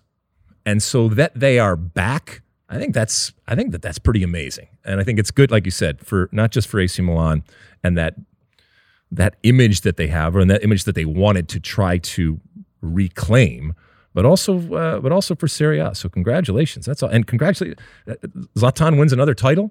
Damn, unbelievable, this guy. It's incredible. So, um, by the way, he was involved in their last one in twenty eleven. So it's amazing. Full circle. It's amazing. Um, so Milan, Inter, Napoli, and Juventus uh, finish in the top four. They go to the Champions League. Lazio and Roma go to Europa. Fiorentina go to the Conference League. And there was a somewhat odd development at the bottom of the table. So Salernitana lost four nil at home to Udinese, which meant that had Cagliari won their game, Cagliari would have leapfrogged them and Salernitana would have gone down, but Cagliari could only manage a nil nil draw. So you had this scene where Salernitana lost four nil at home, but there were jubilant celebrations at right. the final whistle. So they stay up. Cagliari, Genoa, and Venezia go down in Serie A. Uh, we should mention that Weston McKennie um, did uh, uh, get on the uh, um, the roster and the and he got on the field. Did he get on the field? Did he actually? He did. Get yeah. Sub? Okay. Perfect. Sub, All right. Late, so he yeah. got he got on there. That's great news for him. I think that's great news for Juventus because there are going to be some changes when it comes to Juventus uh, with players going out. So hopefully Weston McKennie is looked at as a huge part Uh, of the of the team going you, forward. You say that, but they're being heavily linked with Paul Pogba, and a lot of people Uh-oh. fear that that might affect uh, McKennie. Also, Juventus is being linked with Christian Pulisic. If he were to leave Chelsea, that that's a possible destination. So, oh, can you imagine? Keep an eye on that. Both of them at, uh, at Juventus? That'd be great. uh, in Spain, everything was set at the top. Real Madrid had clinched the title. We knew the top four. The order ended up being Barcelona two, Atletico Madrid three, Sevilla four. Uh, Betis and Sociedad go to Europa League, and uh, Villarreal goes to the Conference League. All the drama was at the bottom. It involved a colleague and friend of ours, Stu Holden, uh, who also had reason to celebrate. Mallorca, they get the result they needed, uh, two nil over Osasuna. Cadiz won as well. They beat Alaves, so those two teams stay up, and it's Granada that go down along with Alaves and Levante. Uh, did you talk to, I texted Stu Holden. He was very happy. Did you talk to him after? Yeah, so I actually flew back with Stu from Nashville, and it was right before the game was coming. But, you know, we knew that this was going to come down to the wire. And I, I I don't want to speak for Stu, but the pressure that I got in, in all of our talks was it, it was going to take something special. And the the real... Um, potential and possibility that they were going to go down existed. And so I don't think he would have been su- surprised or anybody would have su- been surprised when it all was said and done that they were uh, relegated. We know that it was always going to be a relegation battle in terms of the amount of money that they spend and what, the, and what they are.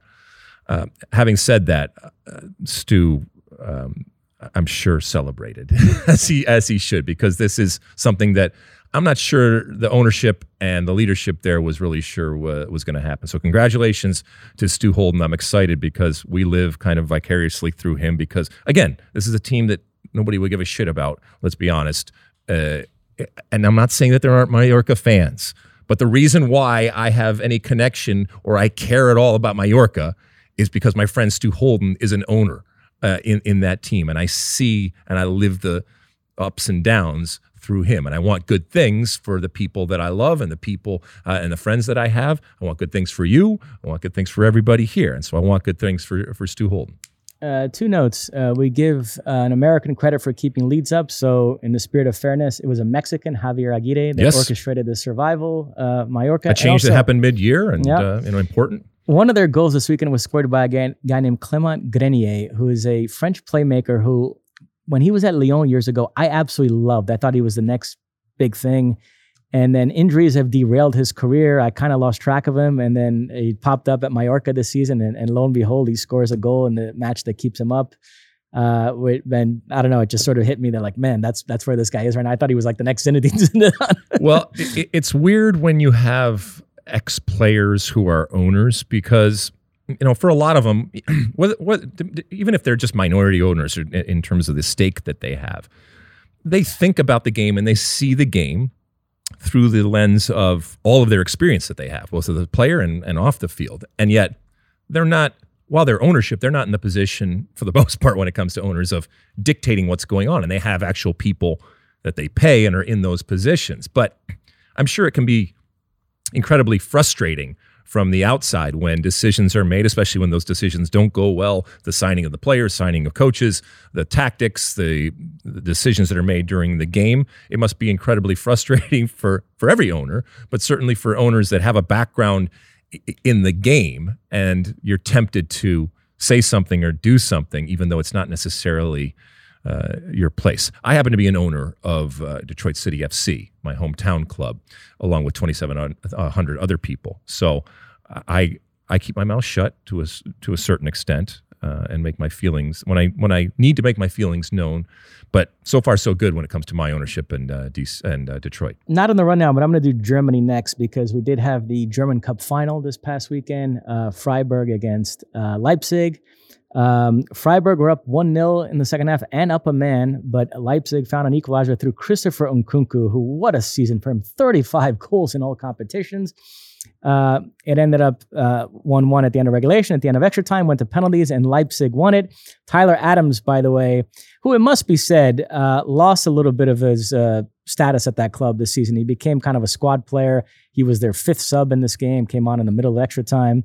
So I know some people were framing it as, oh, positive, another American wins a trophy, but it wasn't a great season for him, truthfully. Yep. Um, and he might be on the move too. So. Yeah, uh, but it's the first major trophy for Leipzig, which of course is triggering all this debate in Germany again. We're relitigating the whole fifty plus one. It's not really a team. It's not yeah. really a team. All of Germany yeah. is upset that that that that they won a major trophy, but here we are. I mean, the, the Leipzig thing, does it bother you that much? Does it rub you the wrong way? Me? Yeah. Like, I'm, no. I mean, I don't care. And I don't look at it any more or less of a team. I, you know, just... sanctimony, more on that latest type of stuff. Um, All right. and, and Dortmund made some interesting news. They sacked their manager Marco Rosa after one season, and they brought back Erdem Terzic, who's a guy who had served as the caretaker in the previous season after they sacked Lucien Favre. When they sacked Lucien Favre, I remember talking about this on the podcast. It's tough to figure out what Dortmund are aspiring to be. Exactly. They finished second to Bayern Munich in the Bundesliga, and the guy gets sacked. What right. you know, the way they operate. What were they expecting? You know, I, they performed poorly in Europe, but I mean, I think. There's an element when you take over Dortmund that, yeah, you want to punch above your weight and try to compete against Bayern, but anybody that takes over, you got to take the job. But you're looking around going, okay, yeah, I, I, you know, I'm going to try to punch above my weight here, but you got to, I mean, within reason, you have to give me a, an opportunity, and and you are, you know, you're famous for selling and selling players, really good players on, and while you make a lot of money, if you really don't want to step up. And and that's the problem in Germany. Nobody has really stepped up. I mean, let's be honest. At this point, what do you need? You need a oligarch. I don't know if we do oligarchs anymore, but you know, that type of thing, or a, a nation to come along and say, we're going to buy Dortmund, or we're going to buy this. And even that poses problems because of the, the restrictions that you have. And you thought that maybe Red Bull would be that, but they they hedged their bets a little bit. They haven't really gone full in. Uh, and finally, Ligue one, uh, this will segue into our first Ask Alexi question, which is about Mbappe. But uh, so they beat Metz five nil uh, this past week, and Mbappe scored a hat-trick. Neymar scored his one hundredth goal for P S G in one hundred forty-four games. Um, it was the first time in a while where there's actually been a good mood in that stadium because the Mbappe news had, had broken uh, right before. Um, Marseille finished second, which means they go straight to the Champions League group stage. Monaco finished third, which means they go into Champions League qualifying. And at the other end of the table, Metz and Bordeaux go down. Saint-Etienne, uh, they play in the relegation playoff.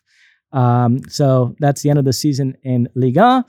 But the big story uh, in France and really in all of Europe this weekend, you could argue, was Kylian Mbappe, which we'll talk about. Uh, all right, we're gonna we're gonna take a break here in a second, but before we go, uh, I, I I live my life by just a few simple rules. One of them is don't be an asshole, Mosse. You know that, right?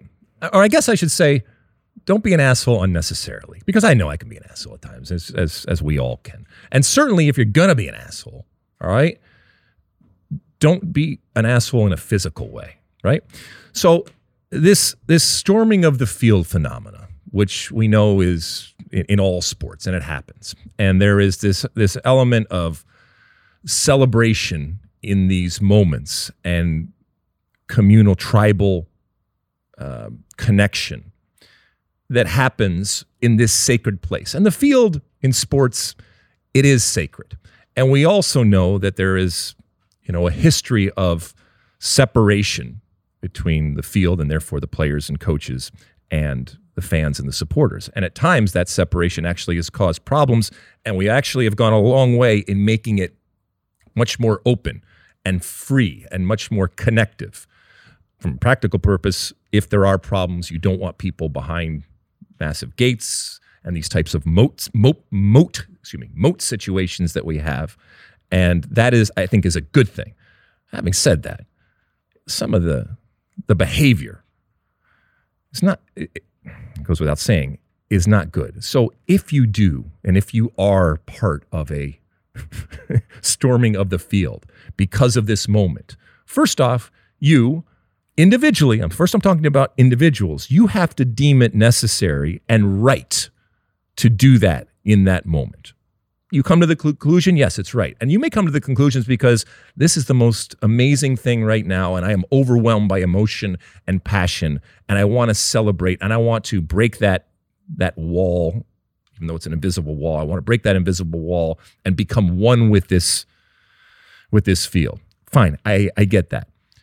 You might also be making that decision because of, we know people do strange things uh, and things they wouldn't normally do when they are part of a group. And whether it's, you find it yourself, you find it in teenagers, you find it all over in all walks, all, all walks of life. But if you get caught up in it and you want, and, and this happens, don't be an asshole.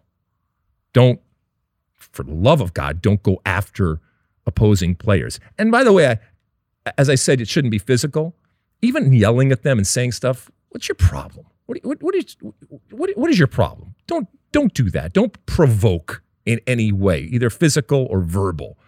Opposing players, your own players, anybody out there. If you're just going to celebrate and you want to get a selfie out there on the field, I get it. The problem is, is that if this keeps happening and there are and there is behavior, then we're going to have to revert and go back to these things that we don't want to revert and go back to.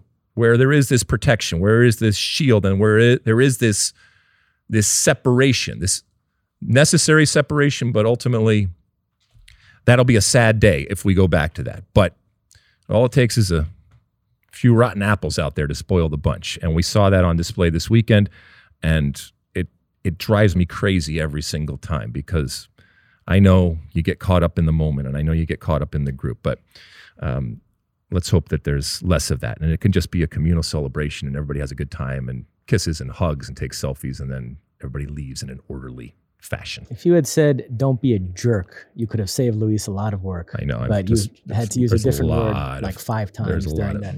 It could be multiple words. You count it as two words or one word. Is asshole one word or two words? What do you got? Asshole, asshole, asshole. All right, on that note, uh, all right, we'll take a break. We'll, we'll take a break and we'll come back with Ask Alexi.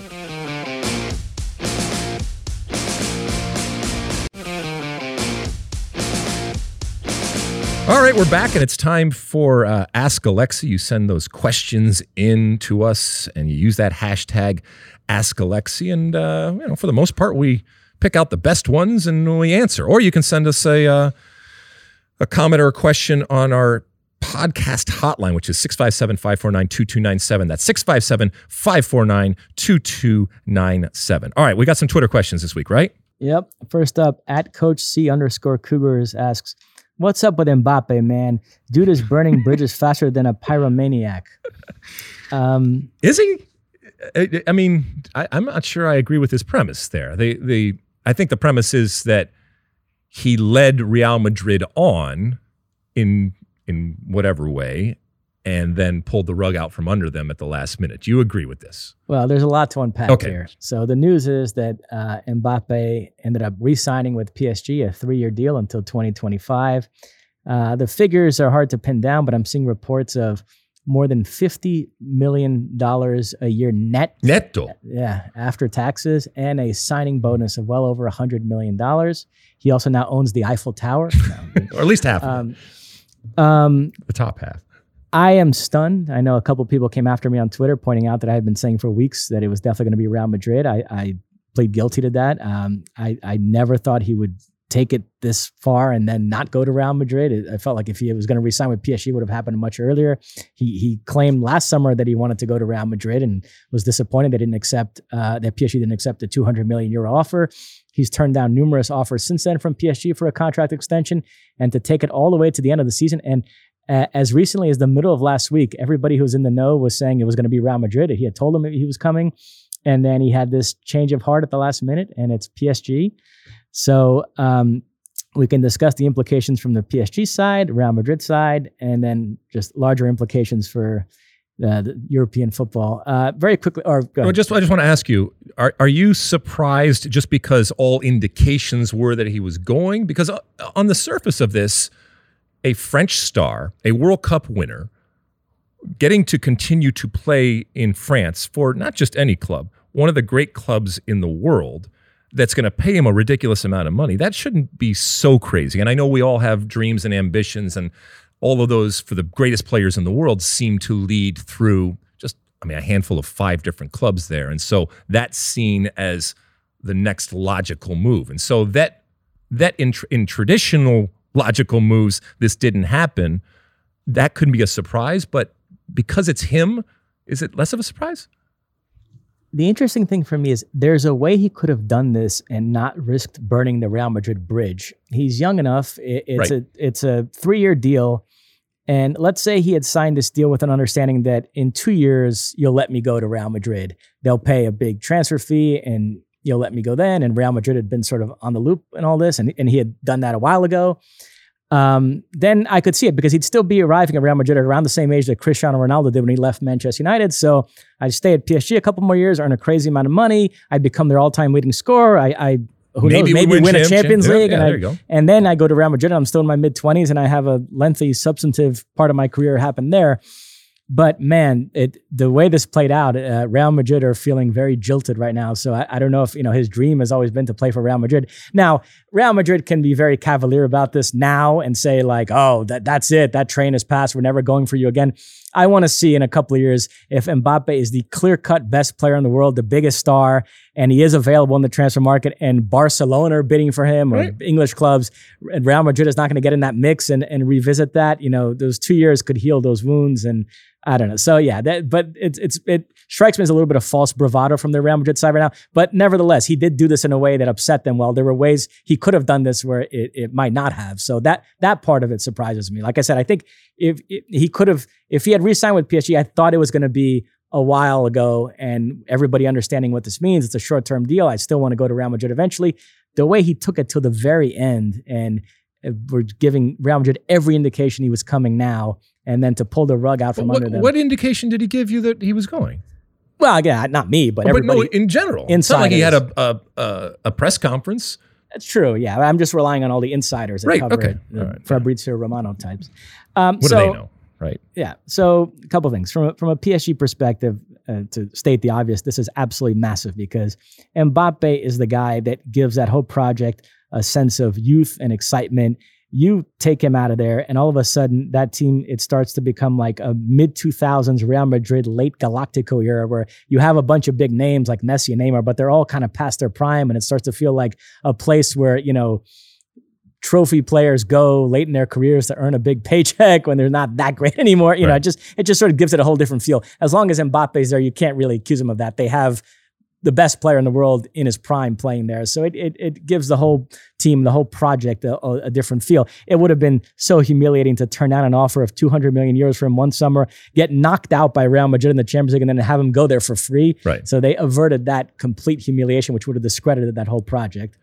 Well, because this is one and arguably the greatest player in the world right now, depending on how you look at it, there are there's there's baggage and there's repercussions from these things. And so now we we we hear this news, and then all hell breaks loose when it comes to La Liga. Let, let so me, oh, you want to you yeah, want let, let's we'll, we'll get there, but well, I mean, um, we, we can't spend for, we can't spend a half an hour on this. Fair, I'll, I'll whip through this quickly.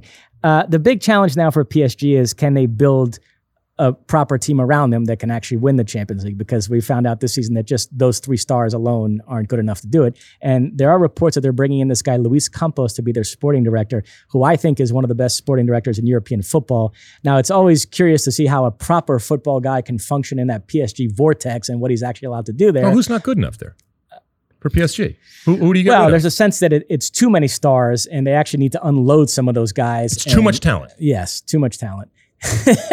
and so, and and Pochettino is going to be gone, and we'll see what they bring in as a manager. And so, from from the Real Madrid side of it, quickly, you know, there it's interesting because there's been this sense since Ronaldo left in twenty eighteen that they're not quite the same. Real Madrid have dropped down in terms of quality and star power, and yet here they are. They've won La Liga two of the last three seasons, and they're in the Champions League final. So they're sort of projecting this image the last few days of like, you know, we were operating from a position of strength. Mbappe wasn't a need. He was a nice to have. Mbappe is going to win the Ballon d'Or uh, this year. So, you know, we're still Real Madrid. You know, one of the big beneficiaries of this has been Vinicius Junior, because now they're all in on this notion that we already have one of the great young players in the world. There are even people in the Madrid media saying Vinicius is better than Mbappe, which I'm the biggest Brazilian homer. That's preposterous. Um, uh, but so... I mean, w- where do you come down on that? Do you think Real Madrid are lacking a, a big, big star? They miss out on both Haaland and Mbappe? Or do you think, no, they're fine? The fact that they're in the Champions League final shows that they're they're not lacking anything, that it, Mbappe well, would have been no. nice to have, but they're, you know. No, it, if they want to continue to be this elite team and to be this super club, then you have to do things like this, which is why there is that surprise. And I think there, the, the surprise that I was asking you about, I think it's legitimate relative to what Real Madrid is and the way we think about what Real Madrid. However, this particular Real Madrid team, like they spend plenty of money on it, but it's not the Galacticos in the way that we think about it. And so getting that next big star, and that, yeah, I mean, that's what Real Madrid is. And let's be honest, where they are right now when it comes to Champions League, I mean, this is a Cinderella team that has gone to the well time and time again, and again the soccer gods have smiled very kindly on them relative to the talent uh, to the talent that they have. And I don't, I don't want to see a pragmatic, pragmatic Real Madrid team. I don't want to see a frugal um, or financially prudent Real Madrid team. Uh, all right, so we get to the part that you, you Speaking really want to of finances. About. So um, La Liga have filed a protest with UEFA. They're wondering how on earth P S G can give Mbappe this contract and still be in compliance with financial fair play when they're paying Messi and Neymar and all these other big stars, massive deals. Uh, La Liga's president, Javier Tebas, has long been a critic of these golf clubs, he calls them, the P S Gs and Man Cities and Newcastles. He thinks they're ruining football. Let's stipulate that probably nothing's going to happen there, and financial fair play is a joke, and it's never going to be enforced, and the P S Gs and Man Cities are going to be able to continue doing what uh, they've been doing. So the discussion is, uh, what does this mean for European football? A few weeks ago, when Bayern and P S G both clinched league titles on the same weekend, we were talking about the lack of competitive balance, and I said, you know, that Bayern would bristle at being lumped in with P S G, given the way they operate and how P S G operate, but that a league in which the same team wins every season because they generate more revenue is just as boring to me as a league where the same team wins every season because they have the richest owner. It's a distinction without a difference. Um, now, I was a, a, perhaps a bit too flippant there. There is a difference that we need to flesh out. So, um, you know, the, the argument from the Real Madrid side is, you know, they're not looking for like true competitive balance across the board and a salary cap and leveling out the playing field. They're perfectly happy with a super club structure in which they have an advantage over ninety-nine percent of the clubs, but they feel like they've earned that through decades of being successful and building up their brand. They're put off by this notion that there are clubs like P S G and Man City that could just buy their way to super club status. They, they don't like the competitive imbalance among super clubs. Do you have any sympathy there, or do you roll your eyes at that? I mean, w- w- what's your overall take on that? Wah. I mean, no, I have no sympathy at all for them. I don't care how you get it. I mean, it's the story is old, old as time, right? Nouveau riche, you know, and old, old school, and uh, that. No, I mean, the, the elites are always going to feel challenged when somebody comes into their club that they don't feel has either the proper background or the proper history or has done the things in the same way that they have. And they're, they'll they'll scream and yell. I do think that, first off, you mentioned financial fair play. I didn't even realize that was a thing anymore. I thought we got rid of that. I mean, is, is that really a thing anymore? I mean, it was it was announced and it was... During COVID, they relaxed the rules to help out the clubs, and now there's talk of them reinforcing them again. But, I, I but it doesn't really matter about COVID. Either you enforce it or you don't. And we all know the loopholes and the sponsorship and stuff like that. So that that that they are complaining about this, it's, it's again, a messenger and, and the message, right? The message may in and of itself be legitimate in that there are things that are going on that maybe only certain teams can do. And you might even throw Real Madrid into that, but only certain teams are able to do that are beyond the pale and that are pushing the limits and maybe even over the limits of what initially the financial fair play things were designed to, uh, you know, to have a problem with.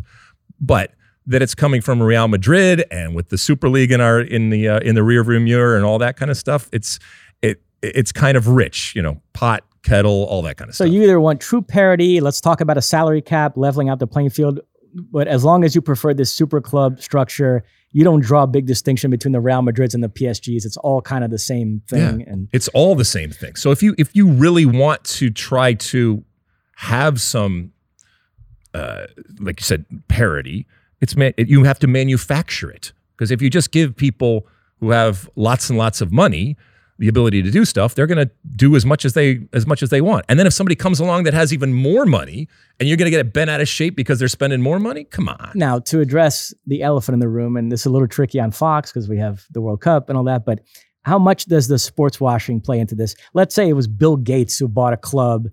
Bill Gates, who I find to be an upstanding citizen. I don't know why anybody would have any issue with him. And he decided to spend billions of dollars on the team.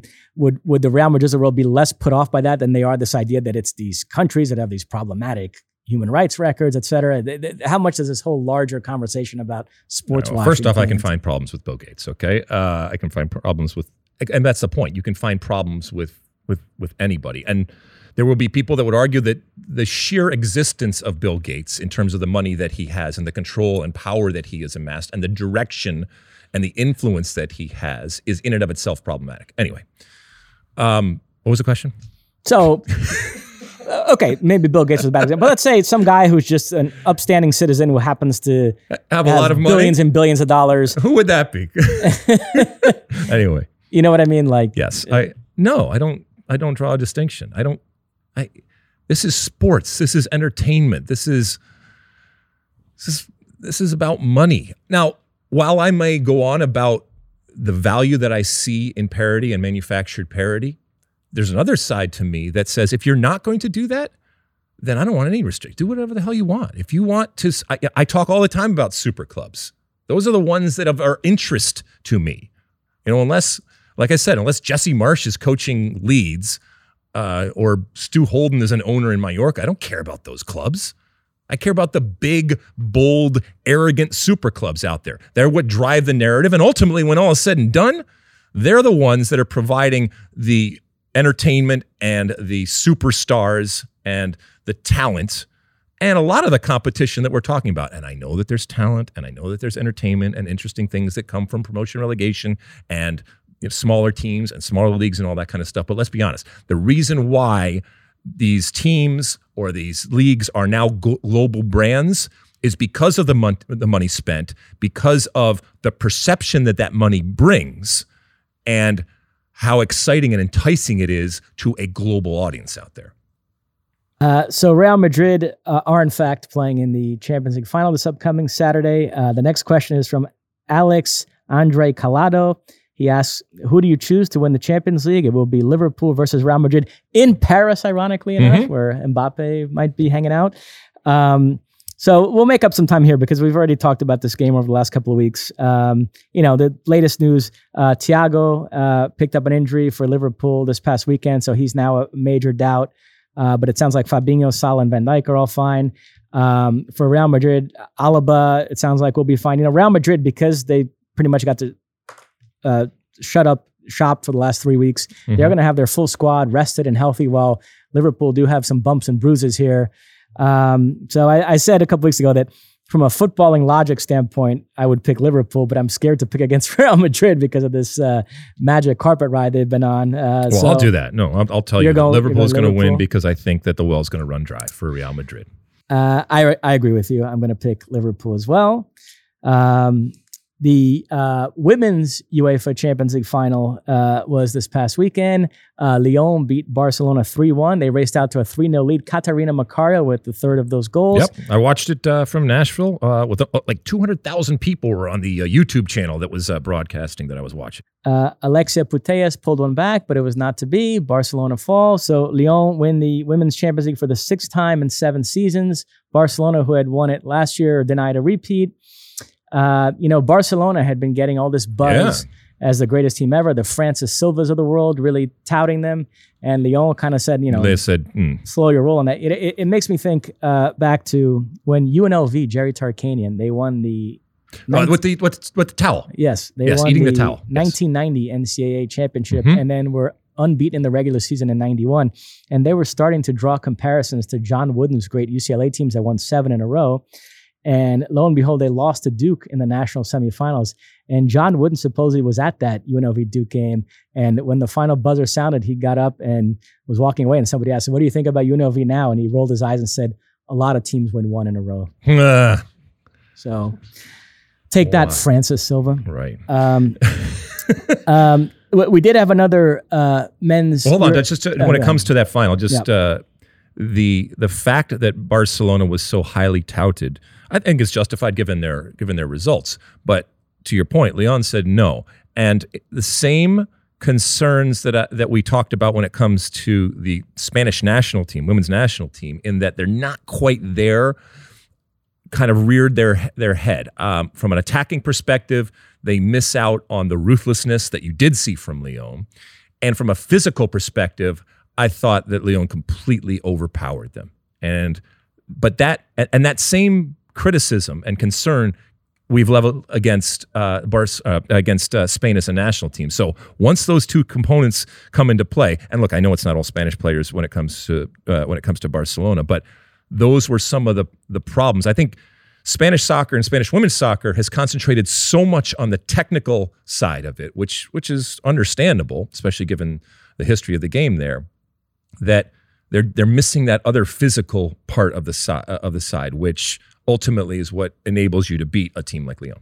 Um, the Europa League final also took place last week. Eintracht Frankfurt against Rangers in Seville. Uh, Rangers led one nil in the second half, but uh, Frankfurt equalized through Rafael Santos Boré. It uh, eventually uh, went to a shootout. Um, James Sands came on for Rangers in extra time, uh, but it finished one one, and then Frankfurt won in the shootout. Uh, the first German team not named Bayern Munich to win a major European trophy since nineteen ninety-seven, when Dortmund won the Champions League and Schalke really won the ninety-seven? UEFA Cup. Oh, my goodness. twenty-five years. Um, it, by the way, I mentioned the Frankfurt goal was scored by Rafael Santos Boré, who is a Colombian international. The most mind-boggling occurrence in world football over the last couple of years is the fact that Colombia went seven straight games without a goal in World Cup qualifying, a country that has Luis, Di- Luis Diaz, Juan Cuadrado, James Rodriguez, Rafael Santos Boré, Duvan Zapata, Luis Muriel, Radamel Falcao. And uh, somehow they had this incredible drought and it ended up costing them a place in the World Cup. So all those players are going to be sitting home, which is uh, astonishing uh, because Colombia really do have a lot of attacking talent right now. Um, so uh, that is it for that. All right. Um, final question. Luis dug one up from June twenty twenty-one because he thought it was relevant given the big news last week.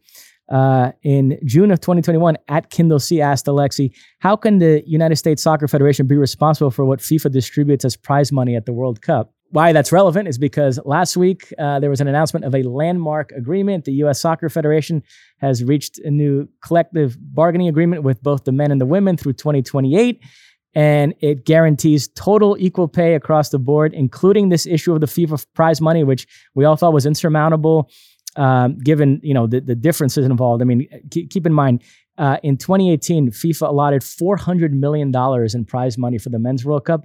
And then twenty nineteen, it was thirty million dollars for the Women's World Cup. France got thirty-eight million dollars for winning the Men's World Cup in twenty eighteen. The U S got four million dollars for winning the Women's World Cup. So the U S Federation has long said to the U S women, look, we can't square that. I mean, it's just too big a difference. But they have, because the men agreed to take Uh, what they get and what the women get and put it all into one big pool and then just divvy it up fifty-fifty. And everything else is fifty-fifty too. Appearance fees for friendlies and bonuses for results, even stuff like the playing surfaces now. It can't be that the men play on grass, the women play on turf, the same number of charter flights. So this is a tough one for even the Hope Solos of the world to poke holes into. I mean, the U S women, they won. This is genuine equal pay. This is Uh, an, a landmark agreement that's going to send ripples throughout the sports world.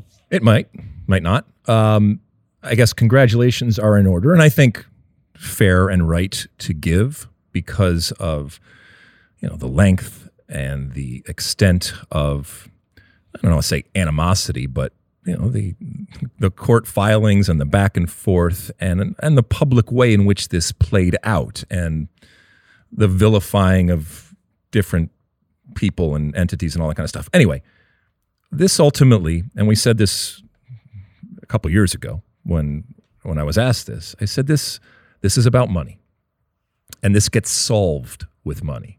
And I know that that's a little simplistic, but let's be honest, it is. And I and it doesn't mean that there isn't a personal component, and it doesn't mean that desiring change can't be a part of it. And you said that that the difference in prize money was insurmountable. It wasn't insurmountable. It just required the U S men to do something, and to do something unprecedented. Because there are federations out there that have touted relationships between the U S men and the U S women's national team, and those are relative to percentages of fees or of, of monies that they get. This is not about percentages. This is sharing equally when it comes to the money. And so while it's not insurmountable, it just required the men to look at the situation and to feel that they could afford, and that's an important word, afford to share the FIFA prize money. And in doing so, position themselves as progressive, as benevolent, as virtuous, as heroes, as saviors, in terms of, like I said, the benevolence and the charity that they are willing to give. And let's be honest, relative to the women's national team, the men's team can use some positive light. Uh, and I'm not talking about the, the, the soccer playing right now, but just the way that they have been framed, oftentimes as part of the problem or less than supportive.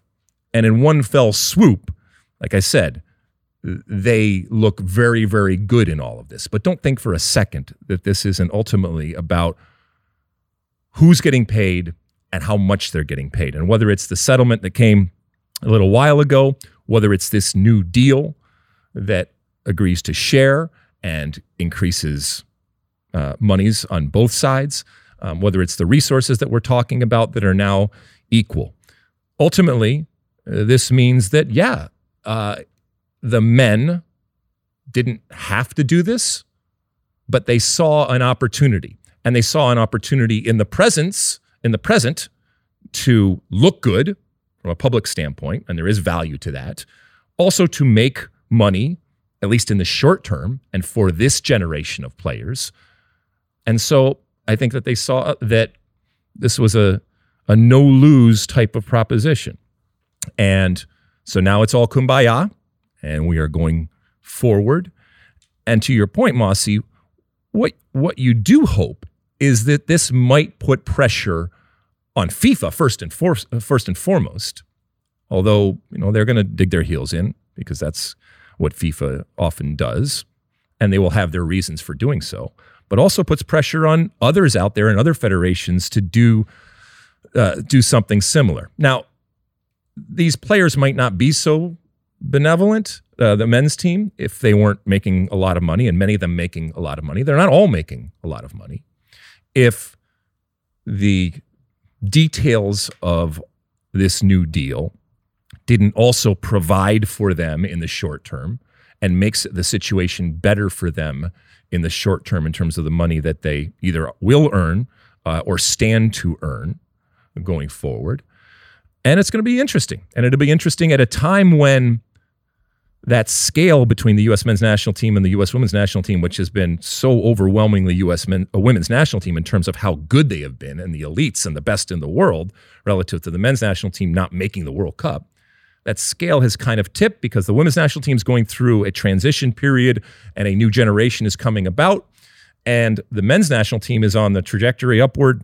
And we're all very, very excited about what's going on. We may find out very, very soon what it's like in that moment to give up money because you felt that it was the right thing to do. And it's easy to kind of just think about it in an abstract sense. And then when it gets actually down to it in terms of what you're giving giving, and the reality hits, it, it might be different.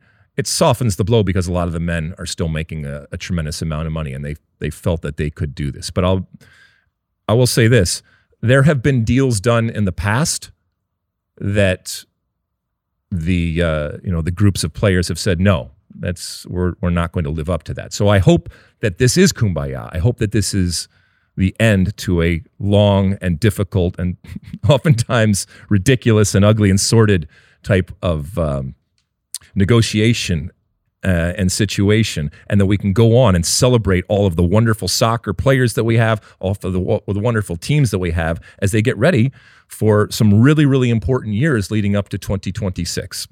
So uh, ultimately, this was a question about being responsible. No, the U S Soccer Federation is not responsible in that they don't decide what FIFA does. And for the U S Soccer Federation to simply turn around and go and say, all right, we'll make everybody whole by taking a huge chunk of money and just giving it to the women, that would be fiscally irresponsible for them to do. And so this is a way of fixing it. And it it played out the way we all talked about, that it needed the men to fix this. And ultimately the men did. All right, my friend, uh, we're going to take another quick break. And when we come back, oh yeah, it's time for my one for the road.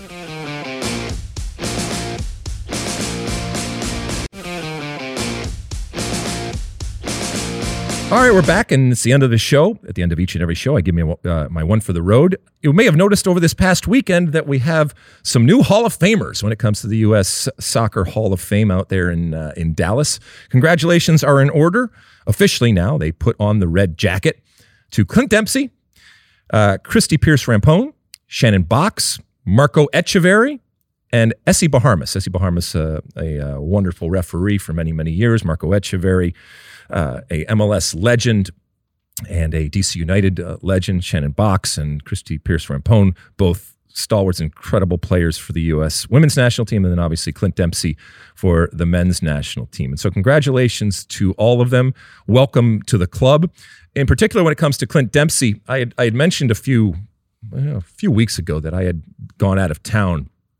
And uh, the reason why I had gone, it was to actually film some stuff with Clint Dempsey, who has now been announced as part of our team, Mosse. He will be part of our team this November and December as we head off to Qatar for World Cup twenty twenty-two. And you may have seen Clint Dempsey over the last couple of years, who he really kind of went quiet for a, a number of years and then came back and started to do some broadcasting. And uh, he's done a really good job and an interesting Uh, interesting voice. And so to add him to our team, I think strengthens our team. And it will be interesting to hear what he has to say about this new generation. I mean, you're looking at arguably the greatest male uh, American player ever to play the game. And we will be able to pick his brain about all things, not just U S men's national team uh, in the World Cup, but World Cup and, and soccer in general. So that's going to be fun to see and, and to have him there each and every day talking about the game. So congratulations to all of those. Mosse, anything before we go?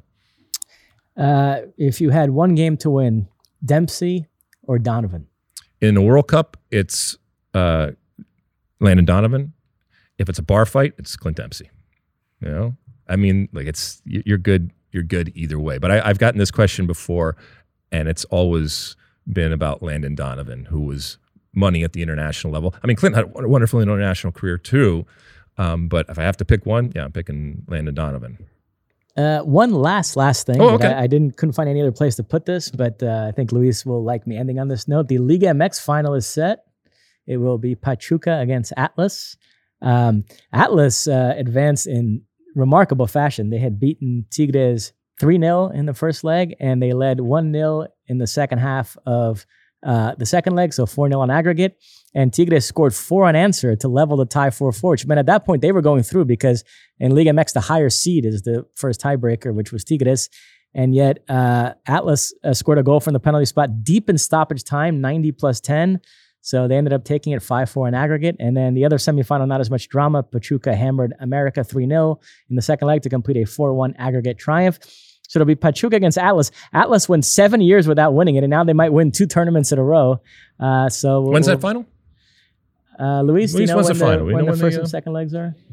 It's a, it's a, it's two legs though, right? Yes. Yeah, they should just do a big one game. Come on.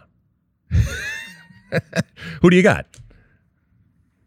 Uh, I don't have a great feel for it, to be honest, okay. but uh, I'll pick Atlas.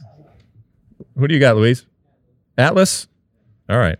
All right. Well, congratulations to both those teams for getting to the final. When I say the final, I mean two games. Um, we'll be back again next week. Keep uh, reviewing and downloading and rating and doing all the different things that you do. Our phone number, uh, again, is six five seven, five four nine, two two nine seven. We haven't done some fo- phone calls in a while. Are we just not getting any, Louise? Is that what's happening? For, for this week specifically, there was so much to cover. So much to cover. I, I understand. I Interest understand. in this pod might be waning because you usually come back from these road trips telling me that everybody was asking about the pod. Oh, yes, and, I'm sorry. And evidently that did no, not no, happen no. this it, week. It happened again. It's now getting to be such a common occurrence that I've just, you know, I, I can't tell you every, like, Mossy, as much as you want, I can't tell you every single time somebody approaches me and tells us how great we are. Uh, and, and when I say us, I mean you, how great you are. But yes, it happened again in Nashville. Hey, I listen to the State of the Union. I love uh, the pod. Please say hello to, to Mosse. He's awesome. Blah, blah, blah, blah, blah, blah, blah. Although there was a couple of people that came up to me and did take issue with the way that you ate the sandwich like we did last week. Right. So that, it doesn't mean they don't love you, but you know that w- w- remember we started off the pod talking about the difference between like being quirky, I guess, and batshit crazy. Right. Okay. I mean, you that, you, that was batshit. You got to be crazy. Yeah. So, all right. We'll see you again next week on the State of the Union podcast. Same time, same place. Thank you so much for hanging out with us. And until then, and as always, size the day.